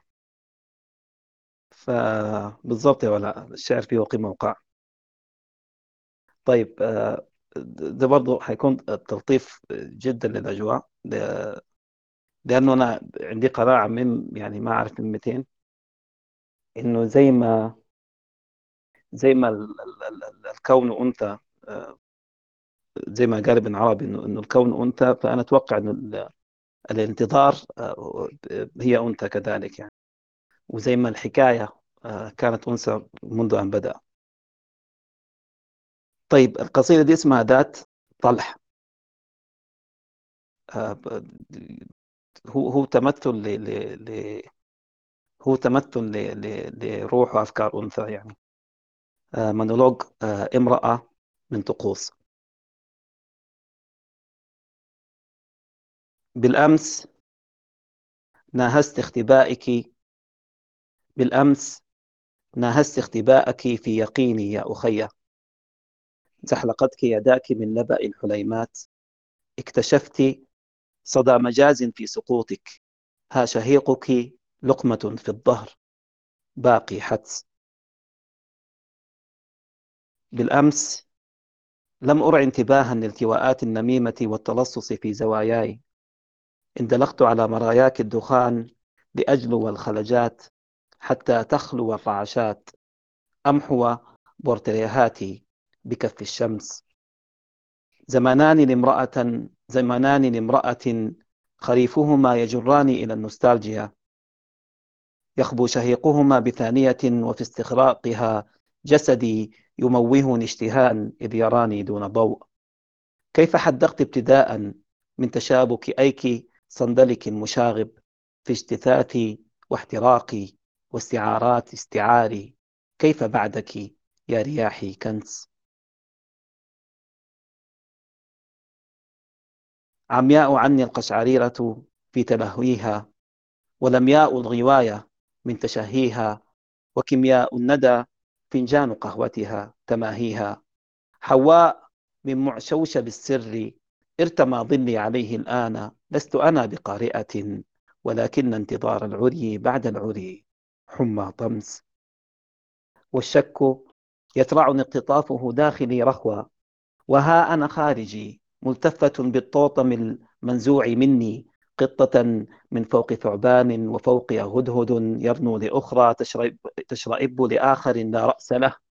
ترتد من تلقائها نحوي مقوسة مضافرها إلى روح تقربن للتراكب أوله. قال الوله قال الوله ما أطوله من أمس. تخزين جواي التباسا بارتكابك تبرخالات السراب وباحتناكك تمر أعمام التراب ولا مناص. رأت حقيقتنا متاهتك الغياب تدلكين غموضي الفقري بالفطري من نشأ التلكؤ تدلكين غموضي الفقري بالفطري من نشأ التلكؤ. أستعيدك أستعيدك أستعيدك باحتضاري لذة مفرية بالهمس. أيقظتني وجلست في حجري لتقلي بن حر الوطء يزهر زنجبيل المط أن تفض الهوينا فاتني إغماء نمر الوشم حول تداركي بنت أم امرأة؟ أيستلقي التساؤل في الفراش لتنهض الأخرى تجيب على سرير هكذا لا لبس. تلقي بأسورة الحسيس على مكورة الهسيس وشطة ما مغناطيس للذي جسدي ولا جسدي. ويأتي حين لا يأتي بماعون المغيب في رمادك من ليالي نحس. جسدي ولا جسدي له ذاك الذي يأتي ولا يأتي. ويحنو حينما يرخي زنانيري دبابيري أما تتلألئين من التوجع في مغارتها؟ فرشت له مخيلة البهار وراءه وأنا التي ممنوعة من لمس. والقلب هش. القلب هش. قلبه والله هش. ما ضج صاحبه ولا أبدا عوى لبنات معش سلمت يداك. أمامه لم تنحني مضطرة لرباط جأش. رجل هنا كث الحضور. حليقه إن لاك طينتنا. وليته لا يمرر تحت خلخال أنامله. أنا يا سيد الفدقين لا أدري بأيهما أنا. رجل هنا كث الحضور. حليقه إن لاك طينتنا. وليته لا يمرر تحت خلخال أنامله. أنا يا سيد الفريقين لا أدري بأيهما أنا. تأتي تذكرني بماض سوف يقدمني. تأتي تذكرني بماض سوف يقدمني. تعودني بألا أفقدك. هاتي يدك. ورجوتني. ألا يفيض النيل إلا لوتسه. وبأن يغادرني البياض. على أظافر عسعسة وبأن يفاجئني النعاس بوسوسة عن أمس. بالأمس بالأمس أنثى زاحمتني في اختبائك في تجلينا وبين رطانة المغزى وفصحى جرس. بالأمس كان اليوم إلا خمس. بالأمس كان اليوم إلا خمس. شكرا. موسيقى مدهشة مدهشة مدهشة. لعل هذا أول انطباع يشهده أي شخص يقرأ لك أي نص أو يصغي ويستمع لأي قراءة لك. والله يا هاني الموسيقى عندك شيء مدهش. التنقل واختيار القافية والتلاعب بها. وما زلت عند كلامي الذي قلته أنك تكسر أفق التوقع على عدة مستويات. على مستوى الصورة على مستوى الموسيقى وعلى مستوى المضمون. نص رائع رائع جدا. طبعا هذا بعيدا عن المضامين اللي تحدثت عنها وعن دوافع هذا النص. ولعل الحديث عن دوافع أي نص شعري أمر مهم جدا يغفل عليه الكثير من النقاد. ولعلي أجي أسألك أنت يعني الدافع لمثل هذه النصوص ما هو؟ أنا والله اخذت سلكت سؤال من من من شفتاي زي ما بيقولوا. يعني أنا هسه دارس نفس السؤال. جاوب يا السؤال السؤال ده ما بريء عموما يعني أنا شايفه. أي ما بريء كله كله لكن برضه جاوب. زي سؤال عن ال sexual orientation ولا حاجة زي كده يعني. جاوب جاوب أنا أنا أنا طيب okay أنا أنا مفتون يعني بالثقافة السودانية اولا يعني. والحاجة دي يعني ما يعني ما موجودة أو شبه نادرة يمكن اللهم إلا من السودان وتشاد يعني متقاسمين الحاجة دي. ف يعني مما كتبت الشعر وأنا كان عندي ال عندي الألتر ايجو أو ال أو ال الشخصية الأخرى. انه انه انه إنه أنا حاسس انه انه إنه عندي عندي شخصية أنثوية. طبعا الكلام ده والله مشكلة طبعا مسجل. بس انه انه إنه أنا بعتبره إنه إنه إنه إنه الحاجة دي يمكن أكثر أكثر أكثر مساحة بتاعت شك لقيت فيها يقين إنه إنه أفتش في في في في في نفسية الأنثى يعني زي ما بيقولوا. وزي ما قلت لك كان في بعض القناعات هي كانت موجودة من زمان وكنت بحاول إن أنا تقريبا إن أنا أبررها بال بال بالمسطره والقلم يعني. آه أوكي. كان رغم أنك يعني غافلت الصراحة نوعا ما كنت أن تفصح لكنك لم تفصح. عبد الله أحسن لك. أنت لسه باقي أيوة لك حاضر حاضر. حاضر أكتفي بهذه الإجابة وتقنعني. طيب اللي بيقرأ الآن من الدكتورة أسماء ولا مروان؟ آه طيب دي طيب إحنا تمينا النص. طيب آه أيوه ناخذ قراءة عند أخيرة وبعد كده حناخذ فاصل. هو الأسئلة طبعا الأسئلة ذاتها توقعت إنه ما حنضرب تحت الحزام لكن حنضرب شكلنا وبعد كده النص الأخير لكل واحد. يعني النص الأخير ما دحين النص الأخير بعدين. أيوه إحنا إحنا الآن إحنا في النص الرابع. آه. طيب آه. okay. طيب الآن بيقرأ من مروان ولا الدكتوره لا هي حتكون دكتورة اسماء وبعد كده جهز جهز ال air يا دكتورة. السلام عليكم من جديد. آه إحنا نلاحظ طبعا آه بقيت الكلمات التعليق على القصائد بالحزن في الانتظار و أو المشاعر المختلفة التي آه يمكن التعبير فيها عن الانتظار. فتأتيني يعني مسرحية صامويل بوكيت في انتظار جودو.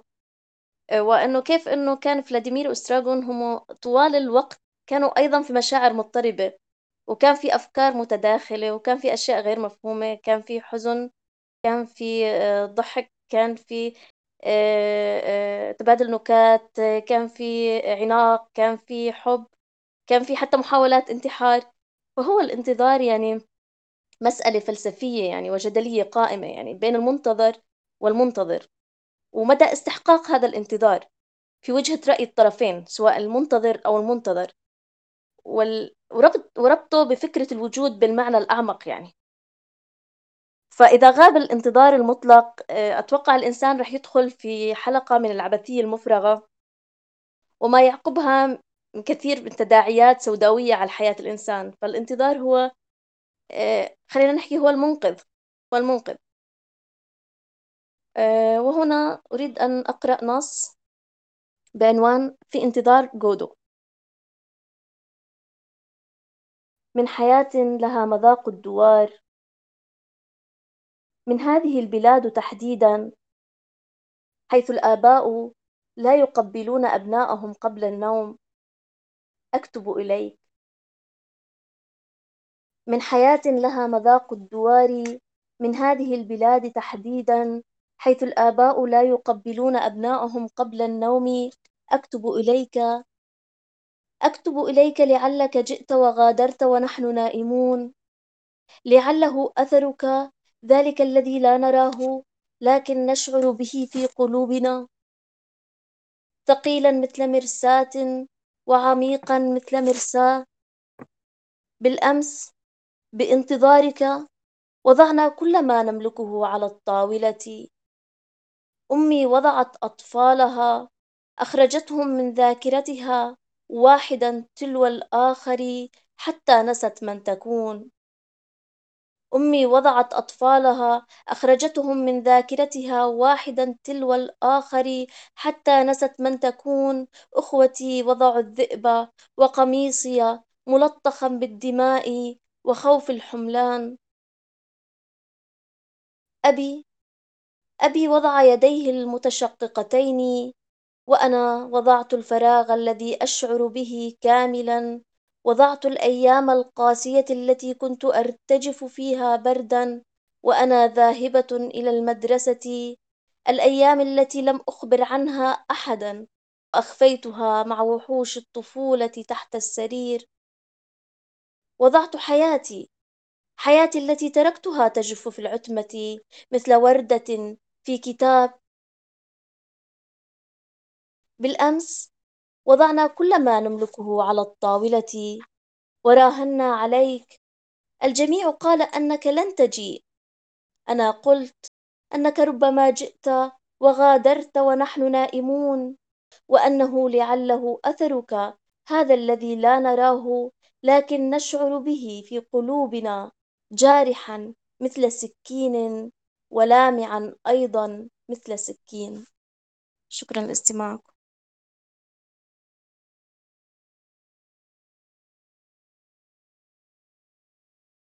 يا اسمه نص آه. جميل جدا يا أخ. النص جميل أنا أنا عجبني جدا. أنا وضعت الفراغ الذي اشعر به كاملا. يا سلام. في حاجة في حاجة هنا جدا مدهشة و... وأ- وأنا شخصيا بتبعها في معظم النصوص اللي بقرأها. نحن نعرف أن المجاز دائما هو الانحراف في اللغة. الكلام الطبيعي ما مو الكلام العادي. الواحد بينحرف من اللغة. مدى انحراف الشاعر باللغة وجعل ذلك أمرا عاديا رغم أنه غير عادي وغير اعتيادي هذا هذا شيء فارق جدا. وهذا النص اللي قرأته الدكتورة أسماء يعج بهذا هذا الشيء. ولعلها عندما كانت تتحدث عن الحياة التي جفت وعن ربما الأيام التي لم ينتظرها أحد أو إن لم أكن مخطئا دكتورة أسماء أنت قلتي كذا الأيام التي لم ينتظرها أحد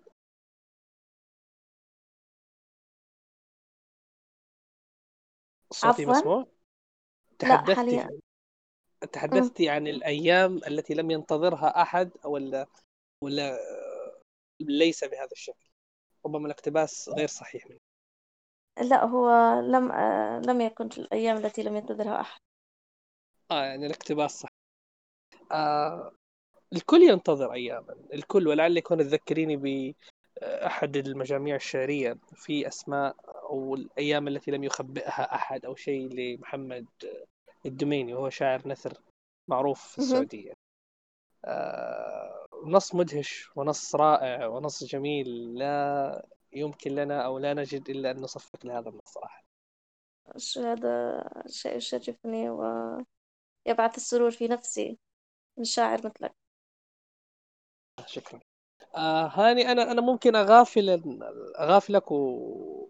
وأنتقي نصين صغيرين كذا غير النصوص اللي اللي اللي أرسلت عليك ولا ما ممكن؟ لا عادي عادي ما مشكلة. هو هو الكلام بعدين في الأسئلة. طيب أوكي. بما إن ال- ال- اللي طابع النصوص أصبح نوعا ما في انتظار وأخذ الجانب العاطفي. آه، أنا ساقرا نصين صغيرين جدا. الأول بعنوان رجل مثلي. ماذا يفعل رجل مثلي؟ رجل مثلي أنا يعني ها؟ ماذا لا يفعل خلاص أس- هذا سؤال ثبت عندك سؤال. أنت رجل مثلي يعني. قال لي واحد من الأصدقاء هذا أغبى عنوان قصيده شفته في حياتي. والله براك سويتها في نفسك يا أخي. ماذا يفعل رجل مثلي؟ رجل يا أخي لا أنا بغير النص ده ما بقرأ. لا لا لا كمل يا زلمة لازم خلاص أنت بديت يا آه، ماذا يفعل رجل مثلي؟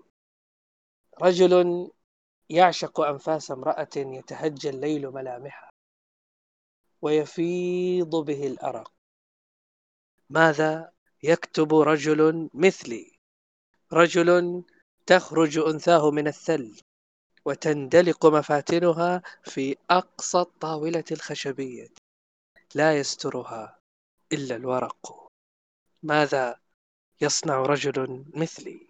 رجل فتنته امرأة يجري نهران بداخلها.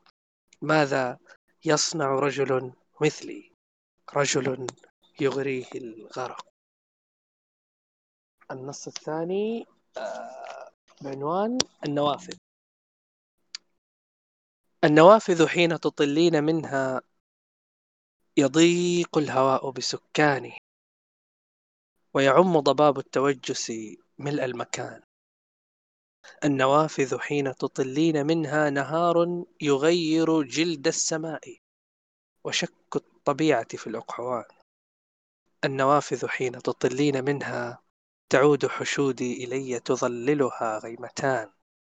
النوافذ حين تطلين منها يجن موشحنا ويئن الكمان. النوافذ حين تطلين منها تفكر بالطيران. آه شكرا.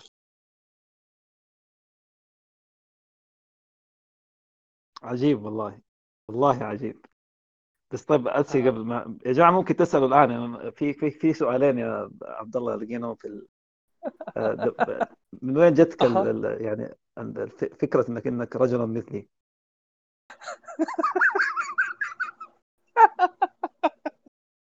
لا أنا أتحدث عن عن رجل أنا أقصد أقصد القصيدة ما أقصد ال... آه ال ال ال القصيدة. آه، في فترة من الفترات يعني وهو نص قديم يعني أقل حاجة يمكن سبع سنين أو ست سنين هذا النص. الحالة الشعورية واللحظة الشعورية اللي كتب فيها النص كنت أولا مغرم ب...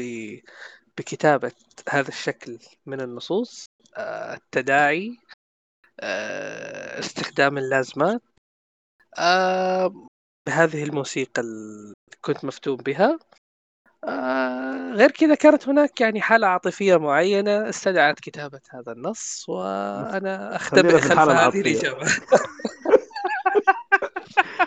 خلينا في الحالة. العاطفية. آه، لا لا هذه هذه آه، هذه هذه قصة. يبغى نطبق تقنية الفار دلوقتي هذه هذه هذه حالة عاطفية آه، قمت ب ب بتوثيقها في كتاب آه، كحياة عارية تحت المطر وانتهى الأمر وخلاص قفل الباب كذا يعني. خلاص أسمع خلاص مشيت عليك المرة دي. مروان برضو بالمناسبة انت القصيدة اللي فاتت أنت ما حكيت لنا عن حالتك الشعورية؟ آه، القصيدة اللي فاتت اللي هي إعادة تعريف للحب من قلب مهزوم. لا حول ولا قوة إلا بالله. ده آه. العنوان برا هي مش هي مش آه، الحالة الشعرية هو فعلا الحزن اللي كان فيها يعني. يعني ال- ال- القصيدة دي عندها حالة خاصة. برضو يمكن الجاية برضو حيكون عندها نفس ال... يمكن يمكن الجاية هي لطيفة أكتر. فيها حاجة حلمنتيشية كده خفيفة. لكن آه، معظم الحاجات اللي بكتبها هي بتكون حقيقية. يعني كلها على مواقف على حاجات آه، حصلت معاي. يعني يمكن آه، يمكن النص اللي فات ده كتبته بعد يعني بعد وفاة زوجتي بأربع سنين. ف... رحمة الله عليها. ف... فيمكن آه ف... ف... فيمكن يمكن دي الحالة اللي هي اللي هو انت بتكون خاش في لحظة بتاعت حزن وفي نفس الوقت آه في اختلاج مشاعر كمية في تداخلات حاصلة. آه هي اللي ممكن تكون بتسوقك لل... للحتة دي يعني بتسوقك لأنك أنت آه بيحصل لك ال... ال... ال... ال... التوهان الموجود ده أثناء أنت ما بتنتظر مخرج قاعد من الحاجة دي يعني. ف...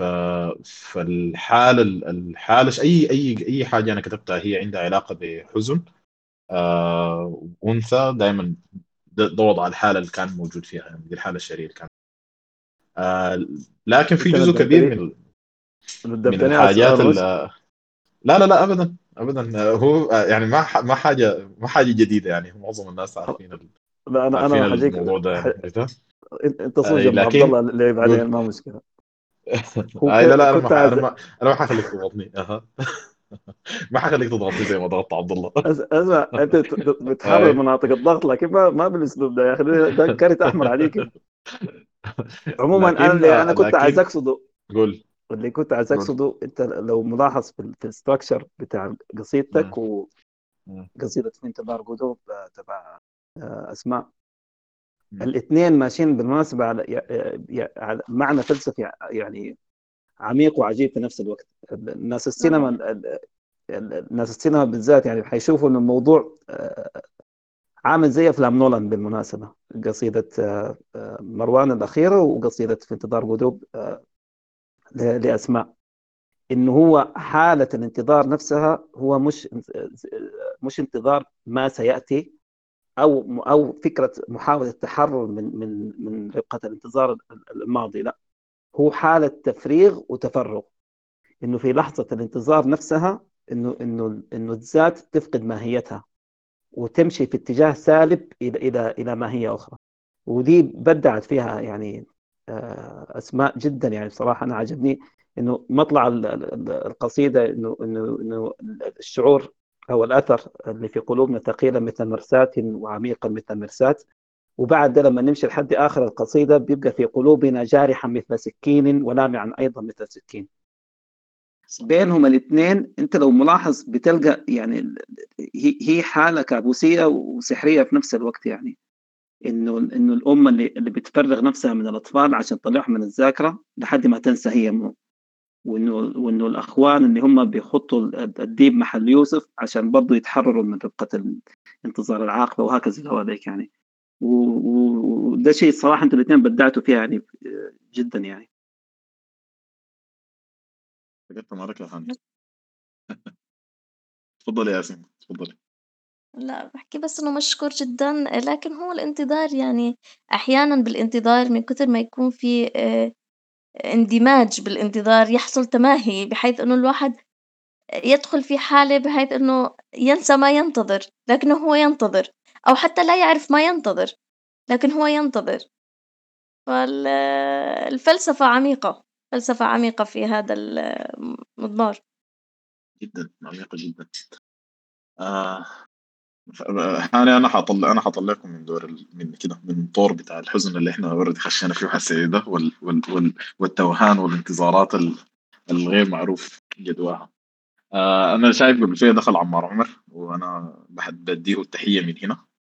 آه ف أنا عايز أقول نص آه، دارجي آه ممكن يكون هو يعني كده يعني أشبه أشبه ب ب ب- بحكوة أو رواية زي ما هاني بيحب يقول هو عنوانه في محطة قديمة. لكن بس قبالة كده عايز أقول اهداء الاهداء فصحى وحقول آه، اخضر المكان. اخضر المكان وتنافست غمازتان على الخلود. وتناثر الطل الندي على شفاه سمر حين ارتأت عين الخطيئة تبسمت الورود. اخضر المكان وتسلقت وجنتان جبال العاشقين فانجلى هذا الصمود. وتكشفت عني الرؤى وتبعثرت حولي الحشود الآن احمر المكان ودماء الواردين تجمدت حيت كما حي الطغاة عساكر صبروا على مر الطغاة فسموا بالشهود. وثموا على هذه الجباه السمر حين تبسمت. قبروا وشاهد قبرهم يعلو. فضحوا على هذه البسيطة أرقدوا قد نام في هذه القبور. جنود قد أشرقت منذ وداعها الماضي شموس ما دنت بين الغيوم وبينها تعاظمت الحدود نزل المطر والرياح وكلما زادت على الأرض الجباه نودوا حي على الخلود. يا معجزات الخلق كيف تجمعت كل المحاسن حين تحدثت سمراء لا يحمل قلبها هتافات البشر لا حزن يؤرقها لا وداع لا رياء يزيل عن محياها السلام لا أثر كلما نطقت حمامات السلام موسيقى برقت بعينيها ثلوج من صفاء رنت نحونا ابتسامات من وتر الآن أوقن أنها سقطت من الجنة وأنها تعثرت حين السقوط فسمت بالشجر الآن الآن يخضر المكان. العنوان في محطة قديمة. الكوبليه. النيمة. النيمة كل أفراحنا حنين النيمة. الكومبارس. بنوت سمحات ليه ضحكة ملانة نميمة وحبة ناس جمعاها ليالي ما بتنقاس. زي ليلة جميلة. الألحان كانت بالكوم. يا دليل. يا جراري.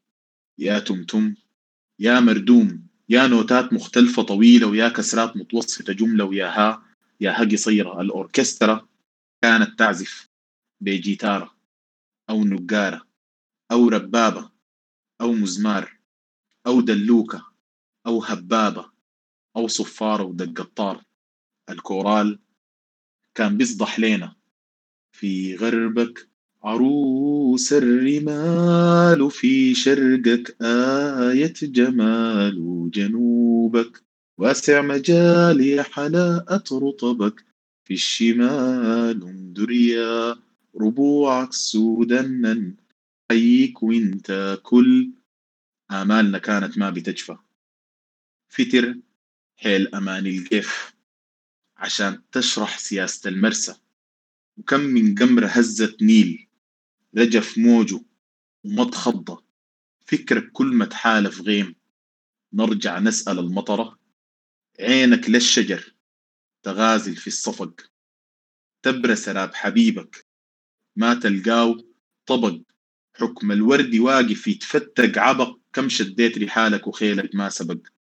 مشيت للمحطة. لو يلفاق قطار. يمسك إيدك يبدأ. يحكي عن الديار. بين القلب وجيدك. يتحدد مسار داك آخر طريقك. يا جنة يا نار. ومن طرف المحطة. يتنحنح قطر. صفر. راجي فزعة. ما تحرك متر.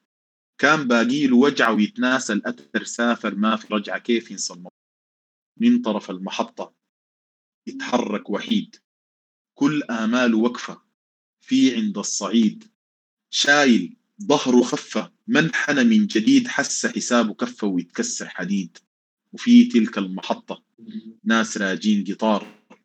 صادف لحظة إنه ظهرت زي مزار ماسك إيده حبة والباكين كتار لازم نتمرجي ومين كشع الغبار من عند البعيدة جيت راجع مهدد. حالك ما الحقيقة؟ حارق كتفي هدد. لاقاني التمرجي. أعفاني المقدد عارف غير علاجي وما رداني بدد. يا سيدنا التمرجي شوفك حالي ظاهر. المساه قليبي ما مساه عابر. من شفت الوجيهة؟ يتناقز تنافر صابت راسي حمى وودتني العنابر.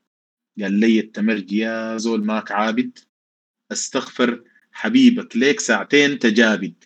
الخلاك في غمة ما تديه كابد. أرميه ليك فاك حس يقوم يلابد. ويبمي تنتمرجي. حس هديك هجاية لا بركز مكاني.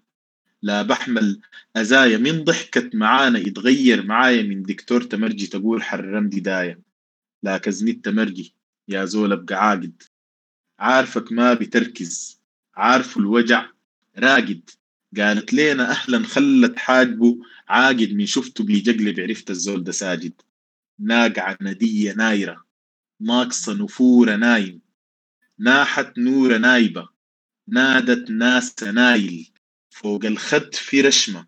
واسم سماحة دايل. من تبرك سماها غيم وسحاب وشايل. المستورة خلقة. ليها قديمة قدل. فوق الجيد في وحمة. وردة نداها مدل. يتخلل في ديسة من تلقاه مسدل. أعرف إنه طايلك روضة حمامة هدل. ومن عند التمرجي.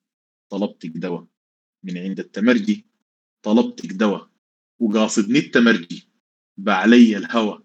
ما كان عارف إنه نتنفس سوا أشفى على قلبي من جرح كوى.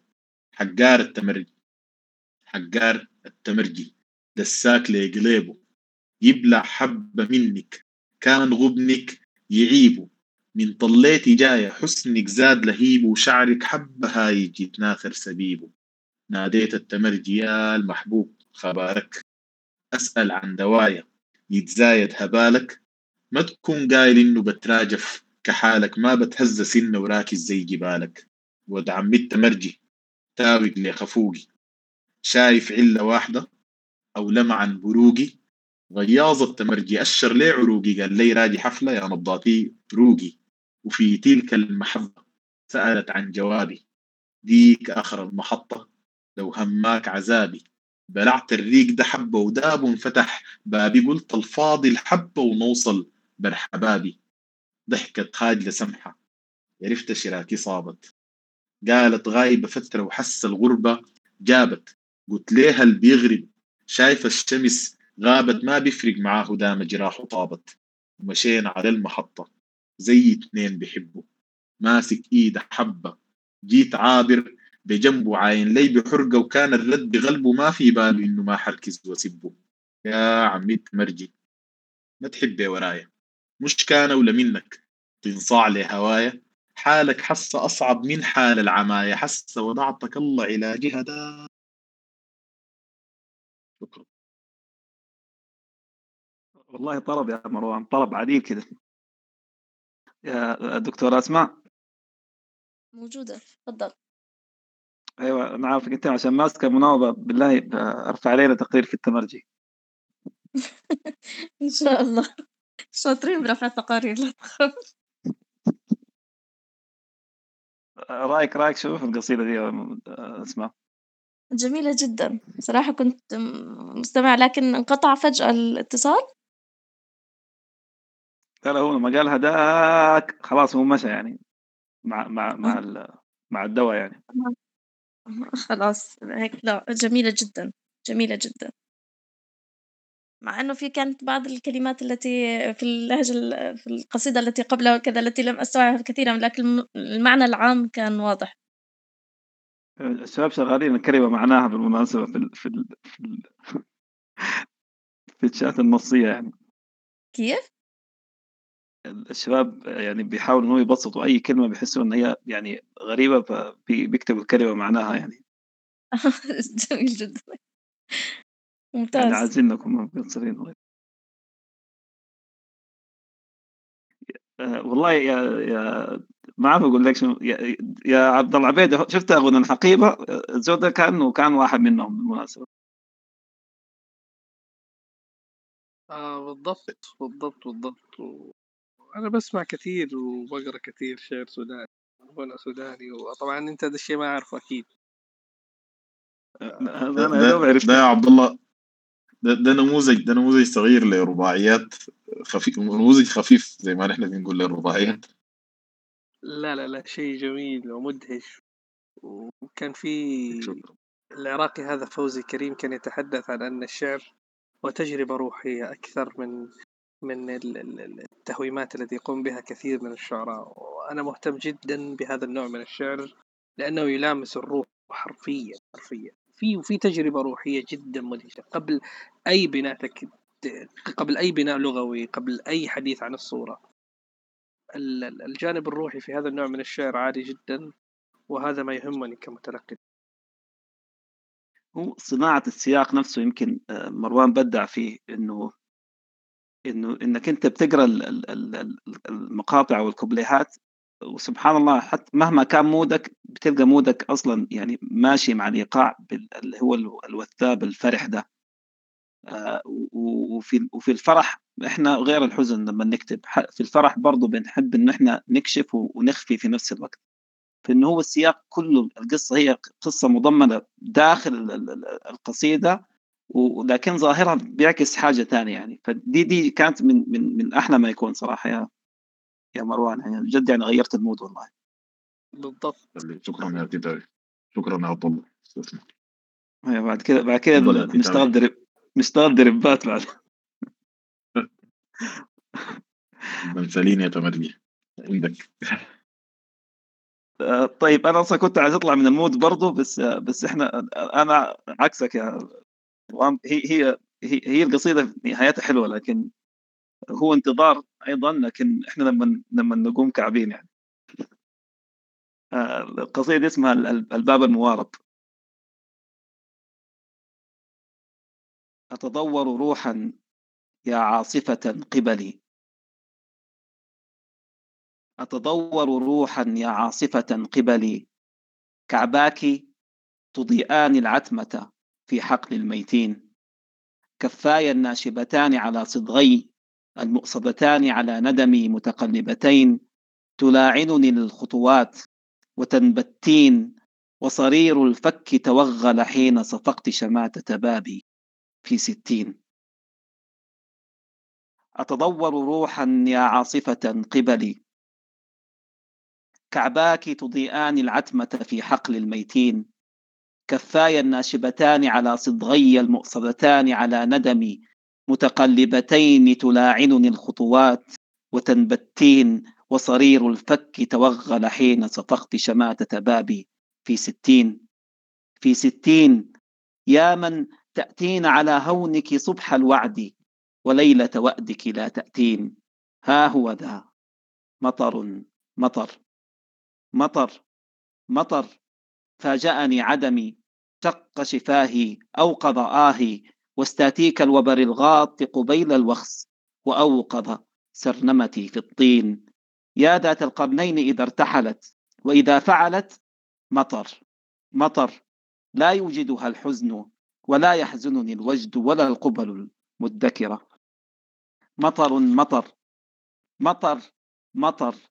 يصيب يدميني الأول والآخر كالبن اليقطين يتخثر في جبهتها العكرة. يا مطر الناس في ذاكرة محتكرة. كيف تصادف أن تبصرني يوم قرأت على أحداقك سجرنا؟ من أين وتلك النكرة لا تتكرر في أعيننا؟ مطري مطري يا مطر الطاعن في قدمي. هي ما اختزنت إحدى عشرة نجمة ظهر في سيماها. كي تذكر وجها لا تعرفه في المرآة. كي تذكر وجها لا تعرفه في المرآة وقد تعرفه في المقلاة. وها هي ذي. وها هي ذي. تلك المقمرة الليمونة يا المسدونة والملعونة يا الموجونة والمتكهنة المجنونة يا الجرجونة والمترهبنة الشمشونة يا المستضيعة الكينونة والمستفحلة الأيقونة وإلى آخره محتدم تخترفين الخلط وتختلطين بفرق تشتطين. واللغة الفصحى لا غير. ستأكل من سأة الترطين أقسم. لا غيرك لامرأة ترحل جواي على برقي وتقايضني بنوى روحي وتستسقي. أقسم. لا غيرك لامرأة ترحل جواي على برقي وتقايضني بنوى روحي وتستسقي. أقسم يا أنت فلا امرأة إلا كلتاك. ستجعلني أطرق في الدلتا دائرة وسراب البدو على قدمي مطري. مطري. تربت أيدينا من ردمي قصرت ساقاي على سفري. انجلط الآه وهذا الوحم الجارف. والكعبان قبالة بابي ترتبكان. وكم تبطين. والكعبان قبالة بابي ترتبكان. وكم تبطين. لم يتبق علينا إلا الأفق الأحوى هذا الجوف وذاك الطين لم يتبق علينا إلا الليل إلا الليل الأقصر من حائط جيرتنا. هيا انهدمي بدمي بدمي بدمي. شكرا لكم يا يا تيتامي لا لا معلش. مع- ده أنا هنا حسألك حسن ممكن أسألك السؤال أسألك سؤال صعب؟ ولا ولا حتقول دي هنا يعني ده تنمر مني عليك. اسمع أنت حتسال أنا حسال ما عندك مشكلة. خذ راحتك لكن ده ما ما حقدر ما حقدر أمشي. يا يا تيتاوي مناسبة النص بس. والله واضح أكثر من كده في شنو لا لا داير مناسبة النص. أنا دايرك تحكي أنت مناسبة النص بس. لا دي دي دي أنا حالة حالة يعني حقيقية ولكن لقيتها تكررت يعني في في في كم علاقة بصراحة. اللي هو ال- ال- إنه إنه إنه إنه المبلغ يعني أو الحد يبلغ مبلغه وبعد كده الناس آه، آه، الناس بت- بتتنابذ يعني كل واحد بيمشي في في في طريقه وما بيقدروا يكملوا أصلا الموضوع عشان يلموه. فده ده كان حاجة حاصلة يعني. أيوه. لا لأنه لأنه زي كأنه زي كأنه يعني حرفيا أنت زي كأنه بتقول فاض بي عرفتها بس قلت فاض بي بكل ال... يعني بكل ال- الحرقه الموجوده عندك. بس بالضبط يعني يعني, هو أنا أنا شايف القصيدة دي القصيدة دي بالمناسبة قديمة يمكن أكثر من 20 سنة لكنها قريبة مني شديد لأنه لأنه آه، وهو أنت زي ما شايف الش- الشعراء إحنا يعني يعني طيبين ورهيفين واولاد حلال.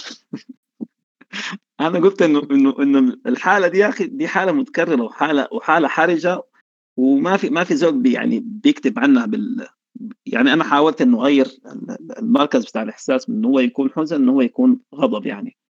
وعشان كده الإيقاع كان كان شوية ثالث يعني.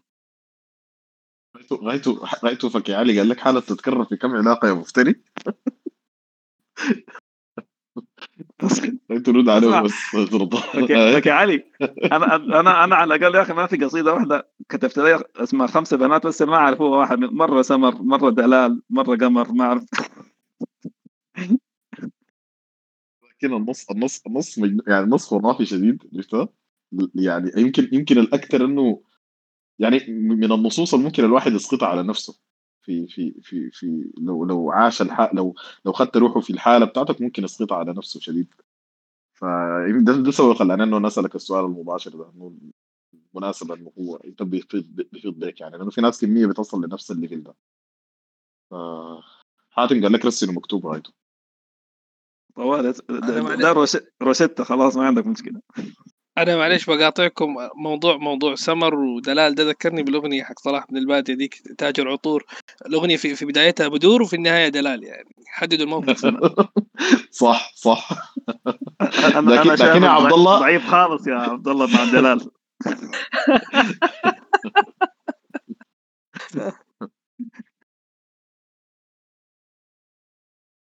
طيب يا شباب آه، في أسئلة آه، آه، عشان نريح شوية عشان طبعا ال- ال- الجماعة دي كلهم أتوقع يعني كل واحد يعني خلى الاوراق الأخيرة دي عشان عشان يكسر بها راس الثاني. فلحد ما الناس تروق شوية إذا في أسئلة أو مشاركات في معنى الانتظار. يا فكي علي بالمناسبة إحنا بدينا بدينا بدينا ال- ال- ال- ال- ال- الونسة دي بوعد النوار بتاع الدلمين ففي في في يعني في حضرة الانتظار ممكن تقول لنا حاجة؟ مساء الخير.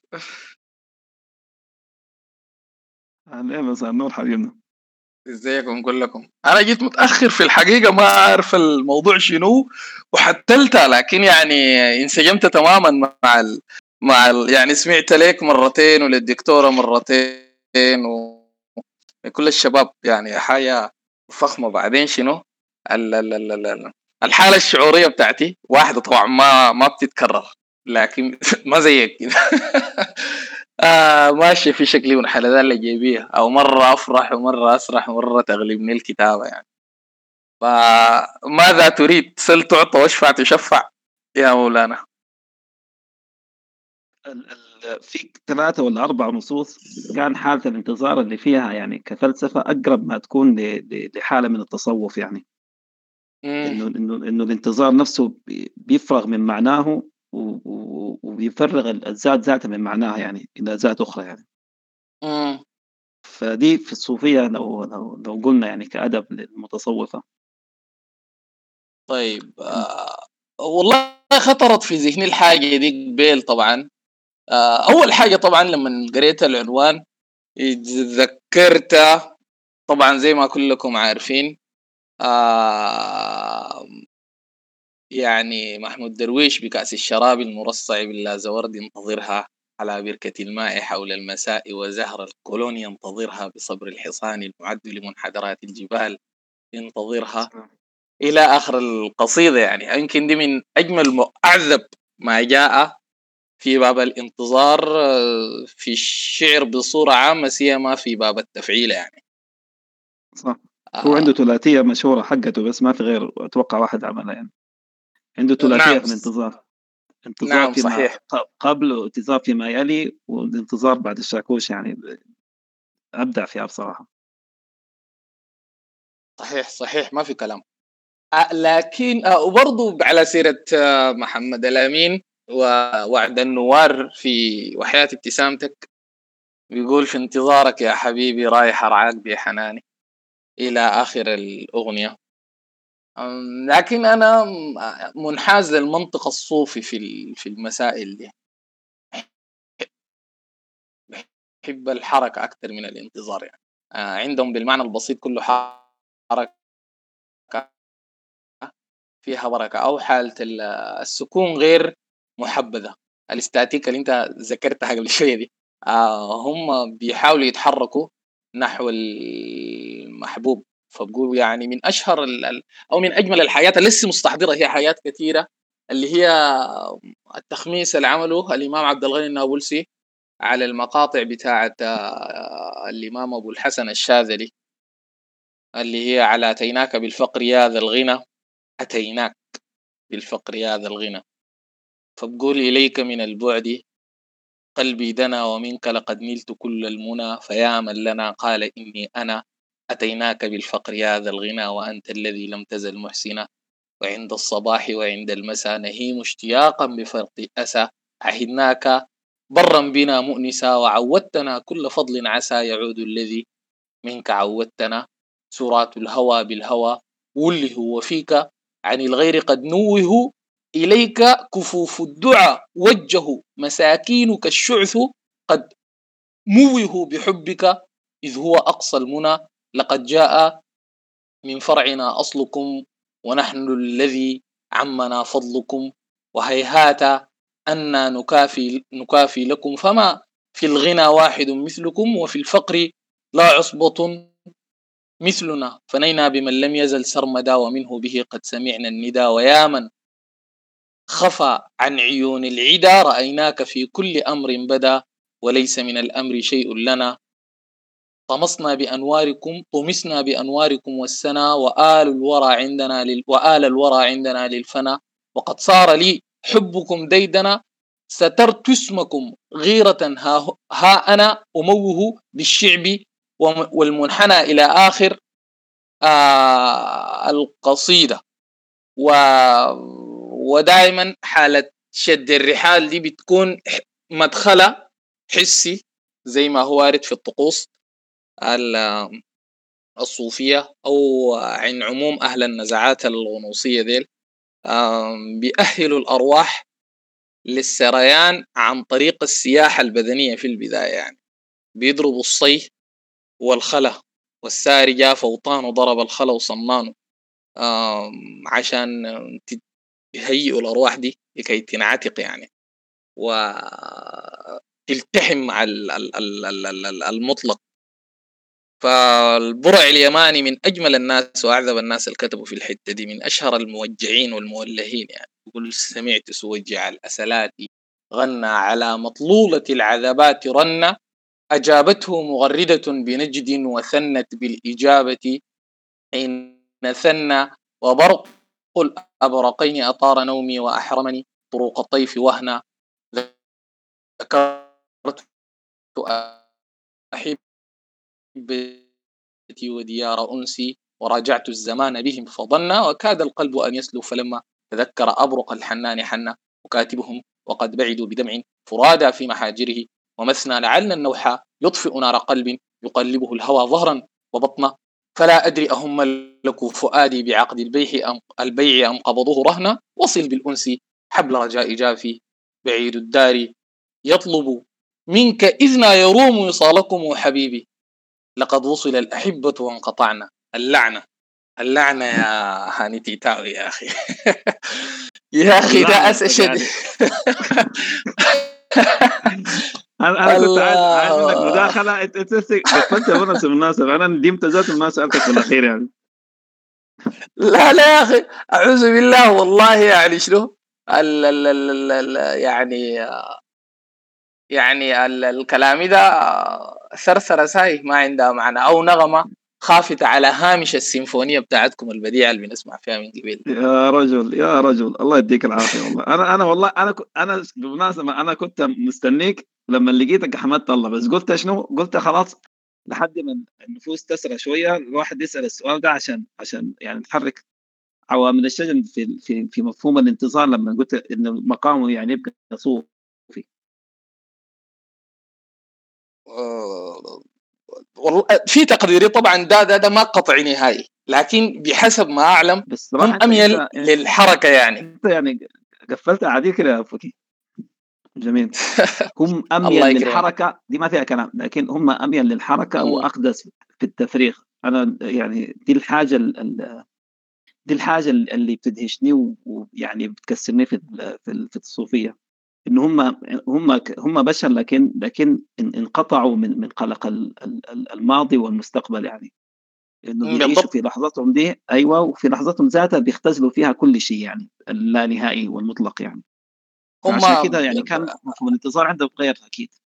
طبعا القضية الرئيسية هي آه، محاولة قبض اللحظة الحاضرة ودي أنت بتراقب فيها آه، جولان الخاطر أو بندول الفكر الحائر بين. الماضي والمستقبل ده وبتحاول تثبته في لحظة معينة زي ما قلنا في ونسات آه، سابقة قبضها أصعب من قبض الريح يعني.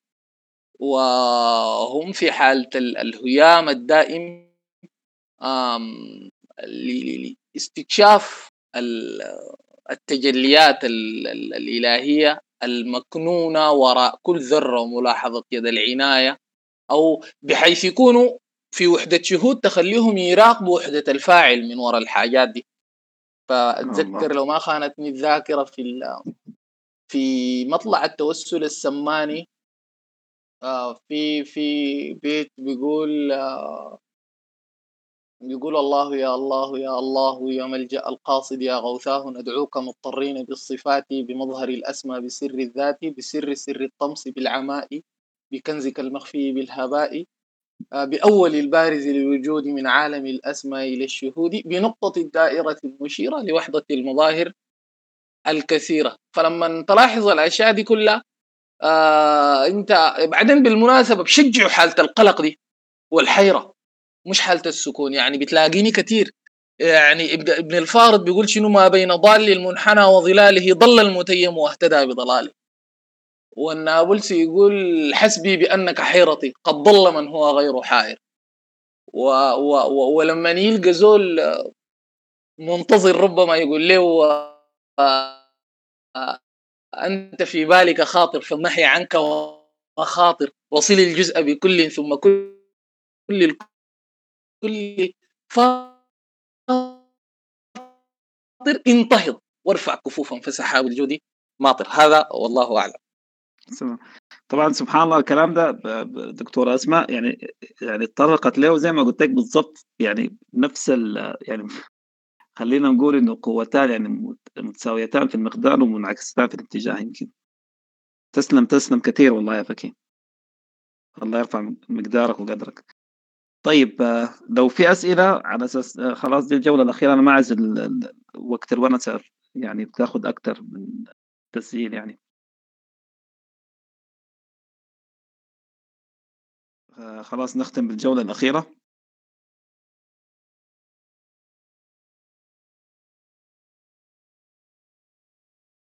طيب ممتاز آه، ده ده سؤال آه، طيب تجاوب عليه أسماء بيقول لك آه، هل الانتظار من العزة؟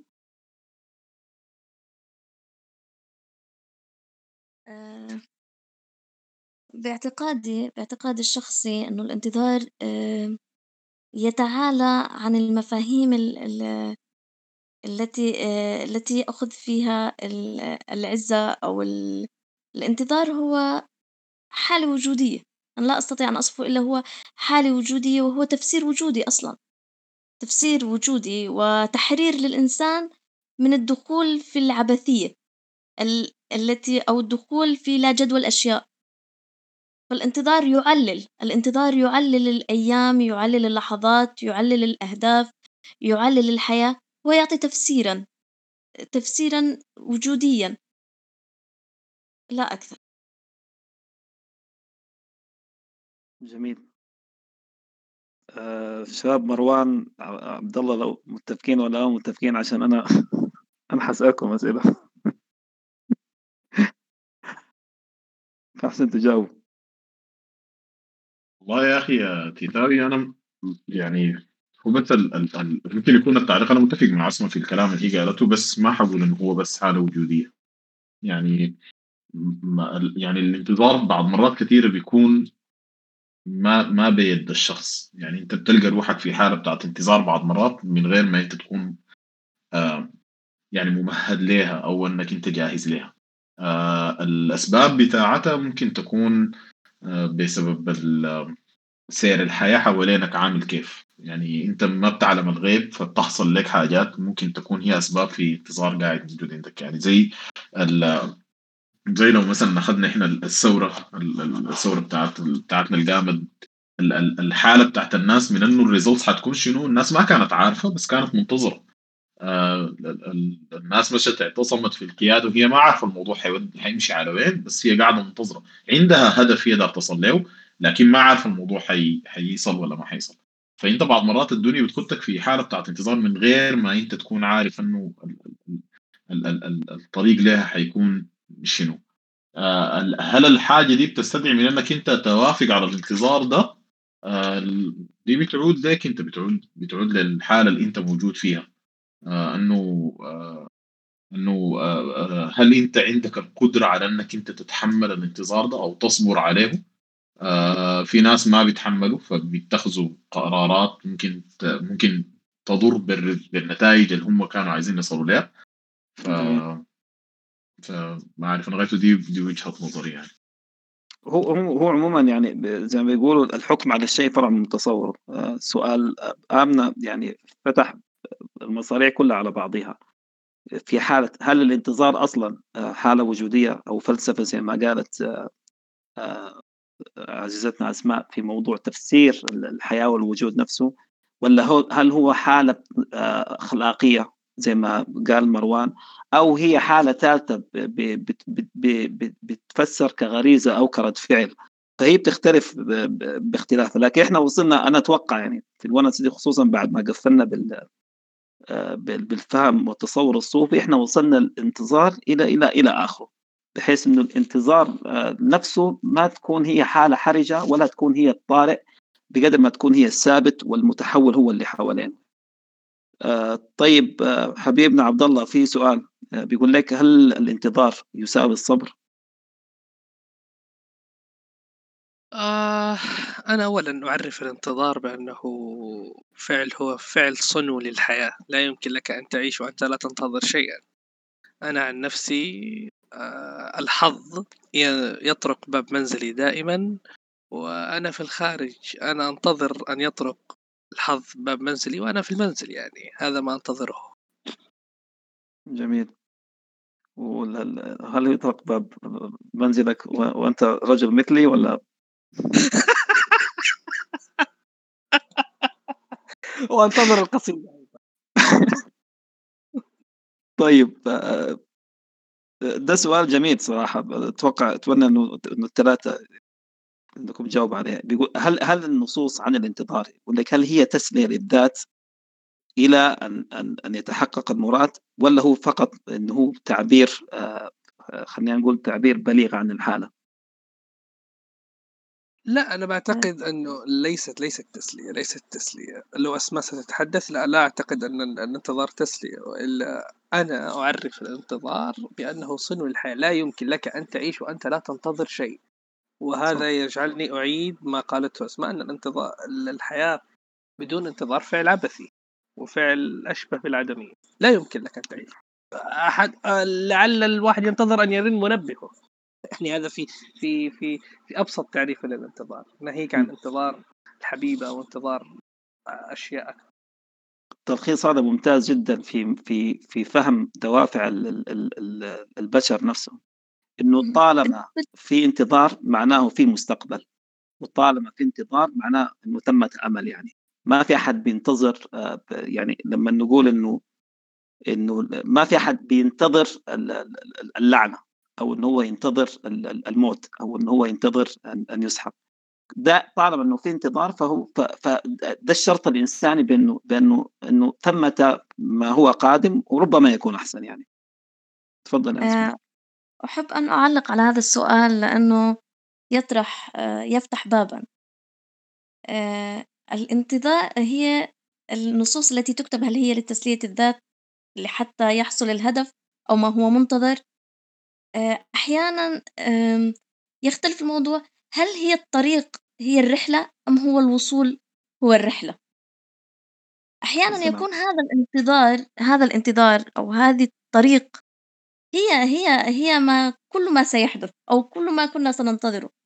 أحيانا يتماهى الانتظار مع الفكرة المنتظر مع الوقت الذي يمر بحيث أنه يكون هذا هو الفعل والوصول يكون مجرد خاتمة لا أكثر وليس تحقيقا. للانتظار. الله عليك الله عليك. وده بالضبط يا جماعة ده ده الفهم أو خلينا نقول ال- ال- ال- ال- ال- الذهنية الصوفية في في في مفهوم ال- ال- السلوك. إنه الطريق هو مجرد سلوك الطريق فهذا فهذا هو المعنى للوصول. زي ما قالت يعني يعني أسماء بالضبط يعني مع اختلاف طبعا ال- ال- المسميات. آه، طيب آه، في في ما ما فك يعني ما أكتب السؤال أنت ما ما نقعد استخلعنا آه, آه أوكي هو ده السؤال. طيب الحمد لله أنا افتكرت سؤال من الأسئلة اياها آه طيب لح... آه خلينا نجاوب على سؤال. آمنة برضو لمروان. آه. إنه كل الناس بتنتظر شيء. إذا آه انتظار شنو؟ لكن هو ده اللي بيفرق. هل بتحسوا إنكم منتظرين شيء ما عارفين شنو؟ آه غايته عن نفسها هاي مرات كثيرة. آه آه هي بعض مرات أنت ممكن تكون عارف روحك إنك أنت منتظر حاجة وما عارفها هي شنو. أو عارف روحك أنت منتظر حاجة وهي شنو. وبعض مرات بتتفاجئ بأنك أنت منتظر حاجة أنت أصلا ما كنت عارف أنك أنت منتظر. ال- الحاجة دي بتحصل لك بسبب ياها يعني ال ال الرحلات اللي بتلاقيك في في في حياتك بصورة عامة. آه، أنا يمكن قبل كنت أعلق على السؤال بتاع عائشه لما هي قالت إنه النصوص عن الانتظار هل هي تسلية؟ أنا بتذكر في زول مع يعني واحد من الشباب اللي أنا بعرفهم كان بيقول يعني يعني لأنه أنت ليه بتكتب؟ أنا أكتب لأنني أنتظر شيئا ما. يعني ال يعني بعض مرات الكتاب بتكون آه، زي ما بيقولوا شنو؟ يعني آه، حاجة بتساعدك في أنك أنت تقدر تعيش فترة الانتظار دي اللي هو زي ما قبل برضو السؤال بتاع قبل إنه هل الانتظار آه، بيستدعي الصبر وكده. ال- السؤال اللي قالته آمنة بيحس إنك أنت منتظر حاجة. بعض مرات ما شرط إنك تحس ممكن تكون عارف روحك إنك أنت منتظر حاجة. وأنه هي حصلت أو هي حتحصل أنت ما متأكد منها. آه، مرات بتكون منتظر حاجة وهي وأنت متأكد أنها هي حتحصل. آه، بعض مرات بتكون بتتفاجئ بحاجة حصلت وبعد ما هي تحصل تكتشف أنك أنت أصلا كنت منتظرها لكن أنت ما كنت عارف روحك انك منتظر. فهي بتختلف من زول لزول تاني. آه... لكن حالة أنك أنت تكون منتظر حاجة ما أنت أنت ما عارف هي شنو هاي في اللي هو زي السؤال ال... ال... ال- السؤال المبهم بتاع إنه ها أنت الوضع كيف وبتاع كده يقول والله يا أخي إن شاء الله غايته ربك يهون عرفت؟ طيب والله يا أخي بتتهون بت- بتحصل. 200 والله يا أخي الله كريم. عرفت؟ لما تقوم ترد الردود دي الحياة دي. كلها عبارة عن انتظار أنت ما عارف هو شنو يعني ما هو ما عارف ممكن يحصل. أنا أنا شخصيا يا امنه آه، أنا بحس إنه إنه حالة الانتظار دي زي ما قلت هي حالة وجودية بمعنى آخر إنه أنا إنه أنا ما بكون منتظر شيء ما عارفه إنه وقت ما أنا منتظر أنا قاعد اعد في نفسي. بعيد لنفسي مش عشان أنا منتظر شيء أنا بعيد لنفسي عشان في شيء منتظرني. يعني يمكن العكس أو في الفكرة دي. آه طيب فكي okay والله سؤالك بالمناسبة أبلغ من الإجابة ذاتها يعني بس آه فكي بيقول إنه مبارك بشير في عنوانات قال ولو بقدر أسافر في بريق لحظك وما أرجع وإنه في قصيدة الباب الموارب أنا قلبت ال dialectic وقلت ترحل جواي على برقي هل هي كانت في ذهني؟ آه بصراحة لا ابدا. يعني أنا الوقت ذاك حتى ما كنت من عشاق الدلمين بس الفكرة إنه إنه هو هو الديالكتيك بتاع الانتظار ذاته. إن هي ترحل جوايا على يعني بين البرق والمطر. في في لحظة البرق هي بتكون بالغت بالمبلغ إلى منتهى. لكن أنا اللي أنا علي إنه أنا انتظر انتظر الاستسقاء وانتظر إنه أنا أزرع النواة وانتظر قيام النخلة. طيب عشان الوقت يا جماعة آه، خلينا ناخذ الراوند الأخير. وبعد ممكن نكمل يعني برا التسجيل إن شاء الله. آه، تفضل يا اسماء السلام عليكم من جديد في النصوص. لكن فقط أنا كنت قبل قد عنونت معك آه، نص لكني سأخرج عنه إلى نص آخر إذا ممكن. لك ذلك. النص بعنوان لا شيء يستحق أن ينجو إلى عفوا. لا شيء يستحق أن ينجو سوى النسيان إلى بسام حجار. أخبرني يا بسام أخبرني يا بسام كيف ينام الذين وضعوا رؤوسهم على حجر؟ كيف؟ والحجر كلام ثقيل أزمنة متيبسة حروب ورئات خذلها الهواء. الحجر يد باردة عين منزوعة الجفنين ومفتوحة بقسوة على المشهد. ضجيج ضجيج. فم لا يتوقف عن حياكة صرخات هائلة وأبدية. لا مراكب لي. لا مراكب لي والريح كلها ضدي. مجدافان في الذاكرة وبقايا بريق قديم. تعال أيها الطوفان تعال. تعال أيها الطوفان تعال. لا شيء يستحق أن يطفو كسائح بذاكرة خفيفة وثياب خفيفة. لا شيء يستحق أن ينجو سوى النسيان. كأن يدا كأن يدا مسحت الدم ونفضت الغبار عن وجه العالم. كل شيء يبدو بشعا بشكل واضح كأن أذنا كبيرة امتصت أصواتنا دفعة واحدة. ما عدنا قادرين أن نقول شيئا عن كل هذا. الذين في يوم ماطر استعاروا معاطفنا وأحذيتنا وأسماءنا ومضوا كأيام شاقة لا تنسى. الذين في يوم ماطر استعاروا معاطفنا وأحذيتنا وأسماءنا ومضوا كأيام شاقة لا تنسى. الذين تركوا لنا النافذة مفتوحة. فقط لنعيش ارتباك تخيل تلك القفزة الواحدة. القفزة التي القفزة التي تفصلنا عن النسيان. ما من شيء يستحق أن تفتح عينيك مرة أخرى. لتراه يا بسام. ما من شيء يستحق أن تفتح عينيك مرة أخرى لتراه يا بسام. العالم يشتعل بردا في عيني. أنت هناك. لديك سركون بولس أما أنا فأنتظر هنا وحدي. مشكورين.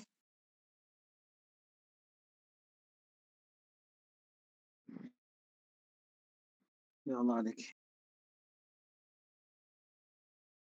عبد الله. آه بسام بسام حجار. واحد يكون يستعيد قبل أيام قراءة أعمال بسام حجار.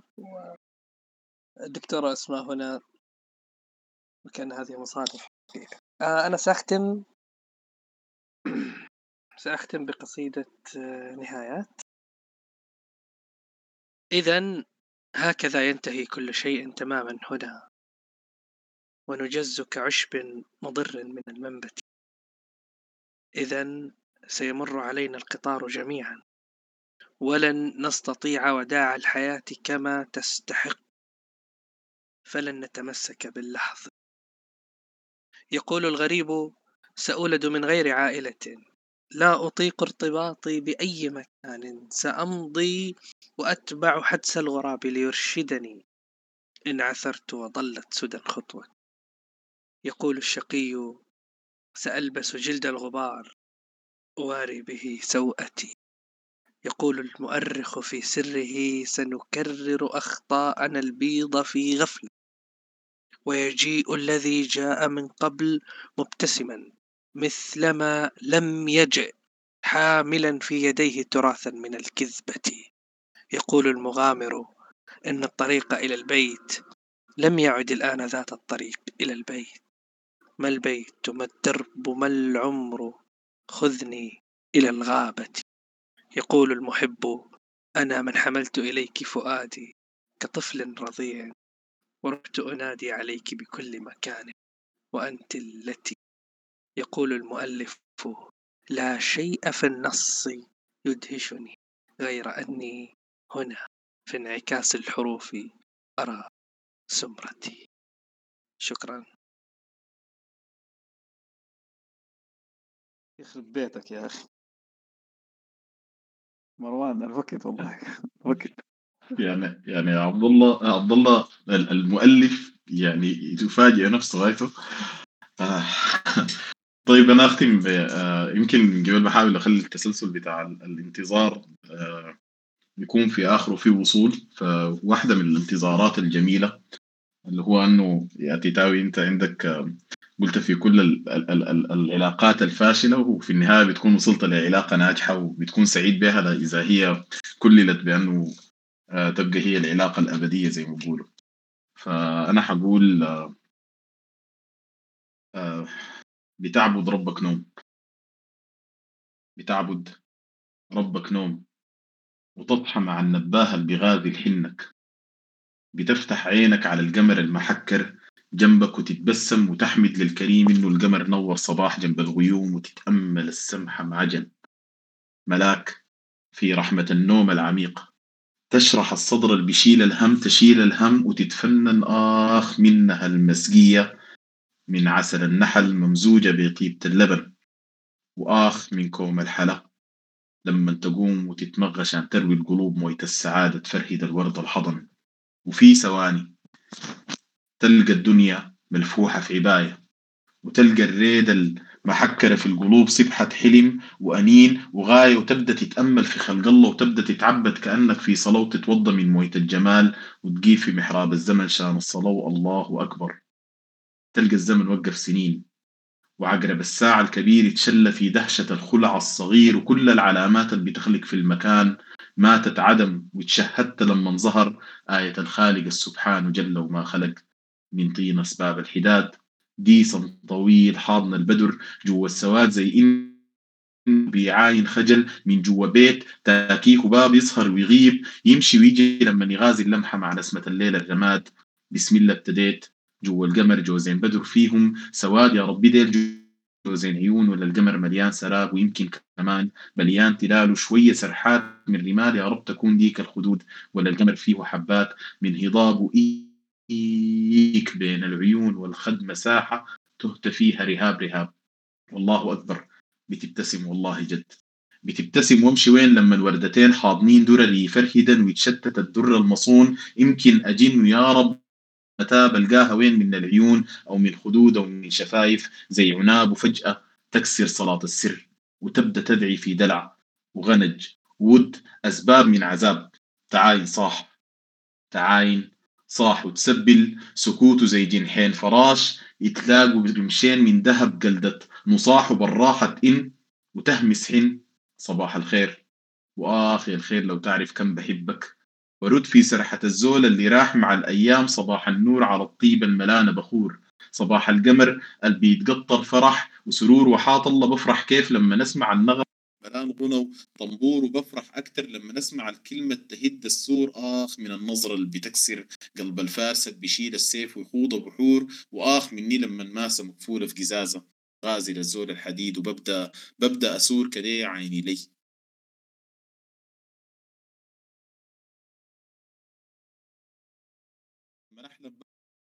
بغوص في غي وعشان أتأكد إنه ال- القسم لما اتوزعت ياكي انت ربنا كتبها لي. عايز أسأل سؤال في مكانه. يمكن يكون سؤال في مكاني. بتحبيني؟ وردت حبه بقلده وضمة وغوصة وبوسة وحضنة ولما ردت بحبك. وآخ حي. وآه يا رب. وردت تاني بنفس القلده الضمة الغوصة البوسة الحضنة ونفس اللمة. ممكن أسأل نفسي سؤالك؟ مش من حقي. زي ما زنت الشوق في كلامك. ممكن أسأل شوق علشانك؟ وانت كمان بتحبني بحبك بحبك وحبي حقيقة وما هو خيال وشعر وقوافي. وتاني بحبك وكيف ما أحبك وانت العنصر آخر عنصر في تكوين الريد السامي. وكيف ما أحبك وانت المزجت كل دواخلك ريح إنسان في لهفة بهاتي وليه ما أحبك وانت الحب جنن كل الكون وسقاه في غمزة عين إحساس متصافي. تاني بحبك. واسرح. وامرح وارجى الطفل الساكن قلبي شابي عليك ويحضن قلبك. شان الريد اللي بينبع منه ريد الفطر ما هو مزيف بكلمات وشعر وقوافي. حب الطفل الراجي سحابة تمطر ريدة ومطر الريدة حنين وصافي. وحب الطفل اللي بيفرح فجأة لما يرجع يبكي لحضن الأم الهادي الدافي. وحب الطفل الأول كلمة لما نهتف بيه يا يمه وآخ يا يابا. يفرح كل البيت الشافي وتقول أحبك ليه ما أحبك؟ وانت الخلقك رب يفضل عيل أعوج. وما متقوم وعليه بقوم حبي الحافي. وليه ما أحبك وإنت الأمة الحوة الأصل الخوة النار الجوة توقد قلب الغافل وغافي. وليه ما أحبك وإنت الأروع من إحساس الغايب فترة وراجع تاني تاتي وهاتي. وليه ما أحبك وإنت النص التاني الديني وبيه بكمل ديني المافي. يا أخي بحبك وبحب الحب اللي بينبع منك. وبحب الزول اللي بينطق اسمك ورسمك وبسمك وكل الأسود من لون شعرك وكحلك وحنك. كل الأبيض من طيب قلبك وبراق. سنك وحتى النيل الفارد فاه فرش فمك وكل الزهر الشارد منك من طيب. ريحك عبقك عطرك كل حصحاصة ضلت منك ومن ذوق ضلك. وكل هدماية بتستر جسمك. كل عبقايا الطيب من جنبي تلمس لمحة من لين جلدك. وكل الرمل اللي بينثر تحتك. وكل الناس اللي خدت ايدها في لمحة يدك. ومرت جنبك وجات بجنبك وقعدت جنبك. ومدت ايدها في حوض ايديا وكانت جنبك يا أخي يا أخي بحبك. وأقول بأعلى الصوت اللي بيعبر حدود العشق الصافي. بحب إحساس الحب اللي بينبع من حبي الحادي وحابي وتاني بحبك. وحبي حقيقة وما هو خيال وشعر وقوافي. شكرا.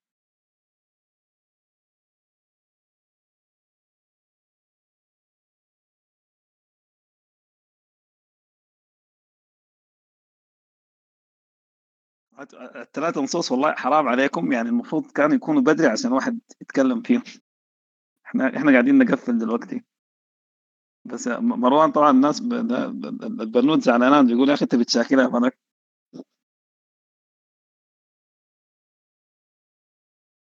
بشاكل منه ما شاكلت الزول أنا أنا متوقع هو اكشلي ما وقع عليها هو اكشلي ما وقع عليها عشان كده أنت قاعد تديها تفهمها كويس يعني. ده درس خصوصي يعني كان. هو ده كان ده كان ده كان الحنك بتاع الوصول لكن. اسمع هو حنك قبل ما يكون بتاع وصول أي أي هو حنك غايته. تسلم تسلم حبيبنا. آه طيب أنا والله يعني القصيدة دي واللي قبالها واللي قبالها كان هم الاحق إنه إنه نختم بهم لكن معلش يعني ده كله من حرف الهاء. آه، حختم آه، في انتظار عودتها. ودي أول قصيدة أنا كتبتها بعد انقطاع يمكن أكثر من سبع سنين. والقصيدة دي للأسف يعني ظروف كتابتها أصلا إنه إنه إنه الحالة اللي إحنا مرينا فيها في في السنة اللي فاتت دي هي كان براها حالة وجودية تستدعي الكتابة. آه، القصيدة اتكتبت في مارس ال- اللي فات يعني مع مع بداية الجائحة. من ظهر آدم فتفتت رمي السماء توحمت بالبحر سابعها تراءت قبلتان إلى المشيمة. صلتا لم تقرب مما يشكلها رضاعة. طورها طور التجلي والتخلي حيث مشرقها تهامة. واستدارت خلف ملتزم حطيم شمالها غربية زرقاء اليمامة. واستويت على فيافيها سرابا أنثويا. من لازب الكثبان جئت. من لازب الكثبان جئت. من الوشوك للا يقيني من كنار وجلنار القشعريرة والنبوءة.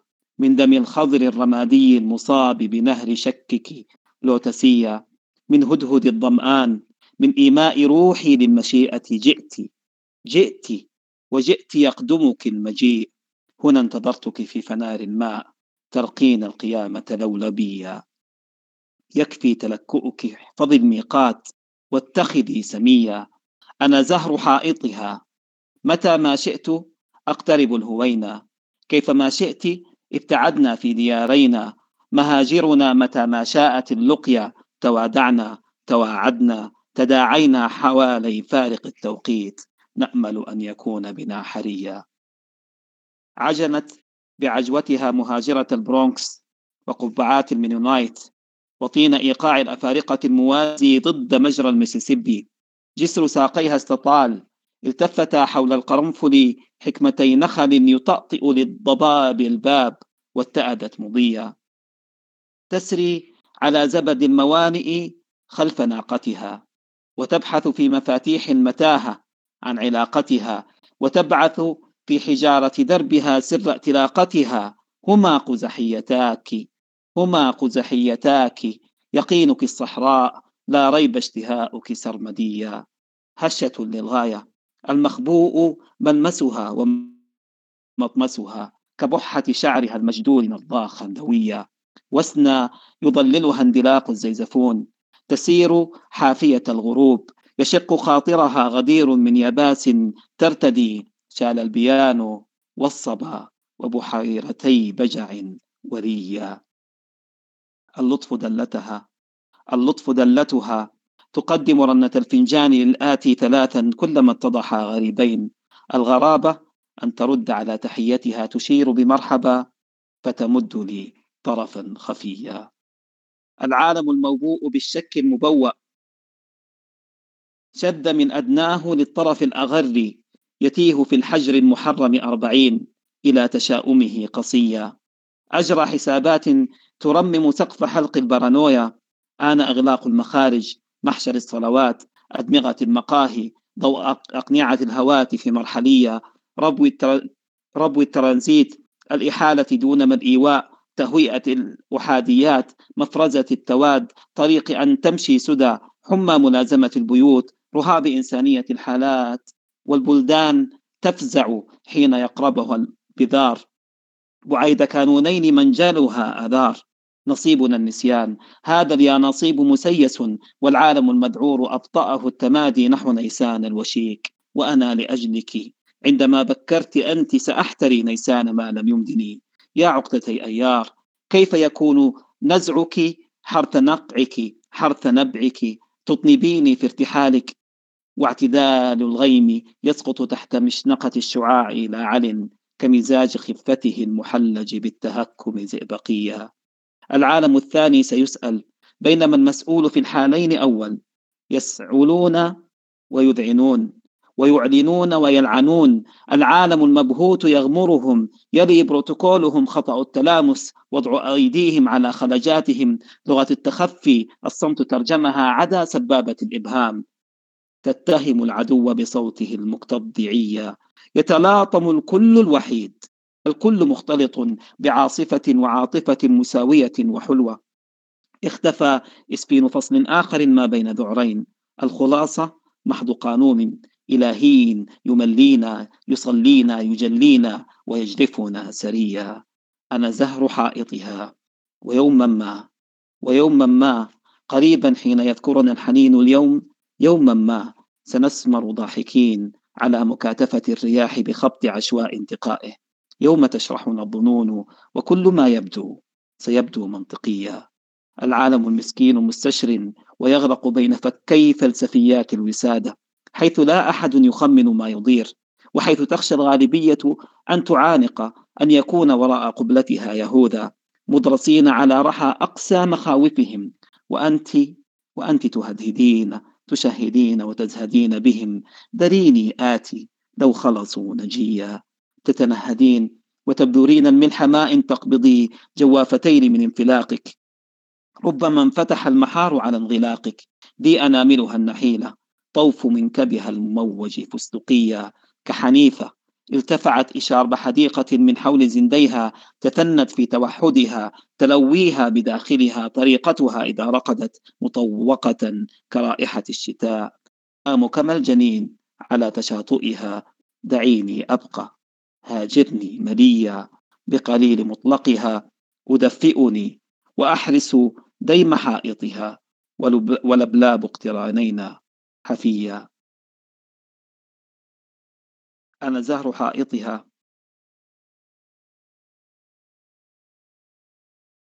بقليل مطلقها أدفئني وأحرس ديم حائطها ولبلاب اقترانينا حفيا. الأرض تنقص واغترابك في ازدياد. يا لمرمرك المشعشع حول حقويك. المسافة في تضاعفها تناصفني إليك إليك. ماذا لو تيبسني اكتئابي؟ محض عدواك التوجس. عنك أنطق لست رضواك الولية لسنا حساسيتي وحدسك. لسنا حساسيتي وحدسك. أم تراه الآخرين على تدور على تداركنا جليا.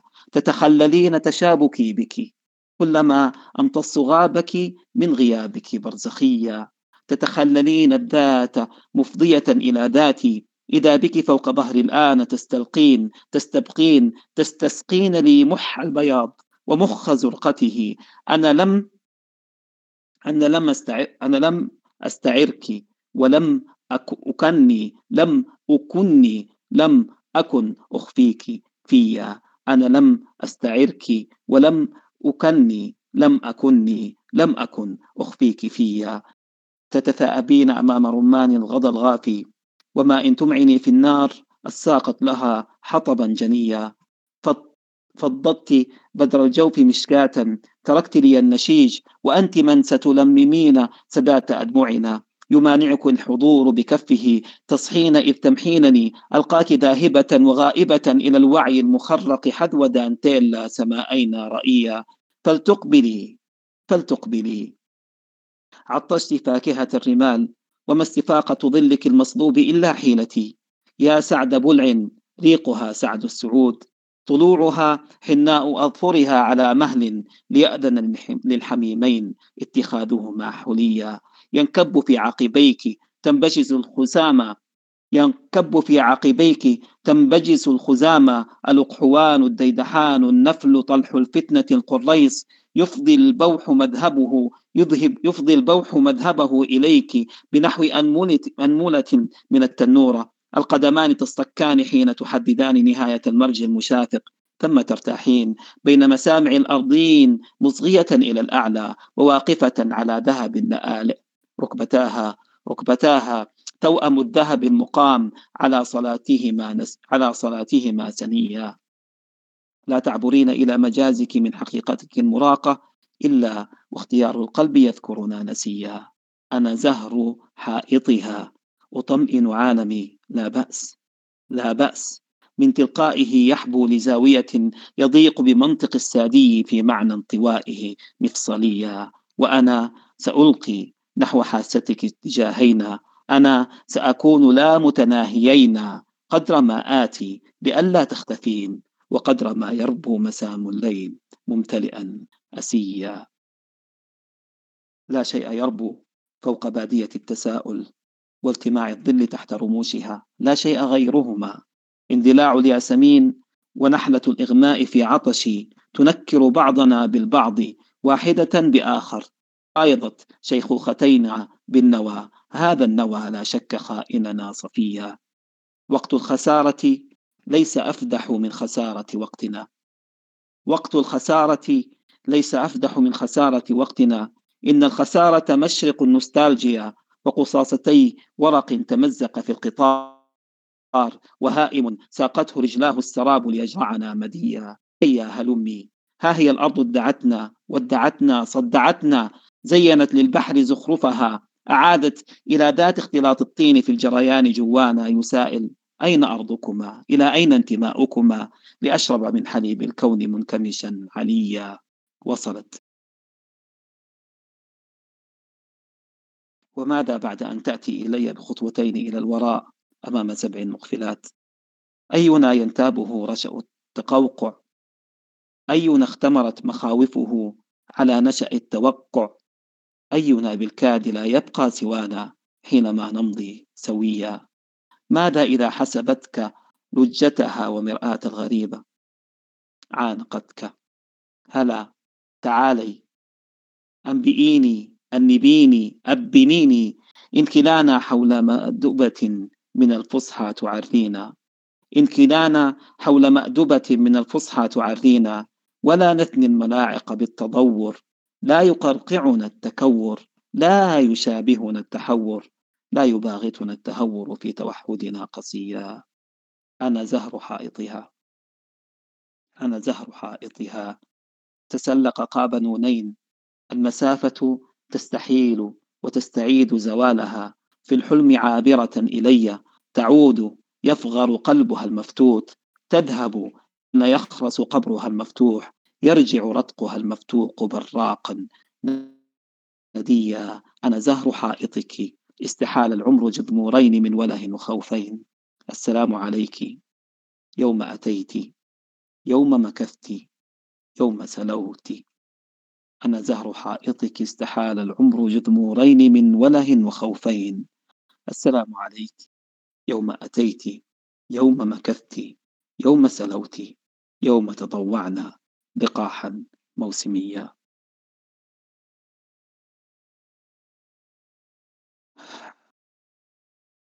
آه أيوه نحب كده كده تنهد كده ولا تنسى ترسل لي النص ده ما في أي كلام ينقال ما في أي كلام حرف أبشر أنا حرسل النص هنا ما مشكلة. الله يديك العافية حبيبنا. آه، أشكركم جدا يا جماعة على ال على ال على الأمسية الرائعة هذه. آه، أشكر شعرائنا الأحبة آه، أسماء عبد الله عبيد مروان النيري. الغريب إنه الحدوث كان اسمها في انتظار ما أنا أنا حاسس دلوقتي والله بعد الونسه بإشباع كأني وصلت يعني فشكرا لكم جدا جدا لو في ونسة ممكن نكملها بعد انتهاء التسجيل ونلقاكم على خير في الحدوث القادمة أنا أحب أنا أحب أن أشكرك على هذا النص الجميل جدًا. جميل جدًا، استمتعت فيه جدًا، وأتمنى أيضًا الحصول عليه مطولًا لو في مجال الإرسال. الله يخليك، برسل دلوقتي على على المداخلات إن شاء الله، إن شاء الله، وشاكرة لكم وفي انتظار الحدوث القادمة إن شاء الله. الله يخليك، الله يخليك، سعدنا بك والله، سعدنا بك عبد الله حبيبنا. آه أنا كمان أنا كمان فرحت والله وسعدت بكم وسأكون حريص على حضور الحدوثات القادمة إن شاء الله. الله يرضى عليك شكرا شكرا جزيلا يا جماعة. نلقاكم على خير. upplifur allt einu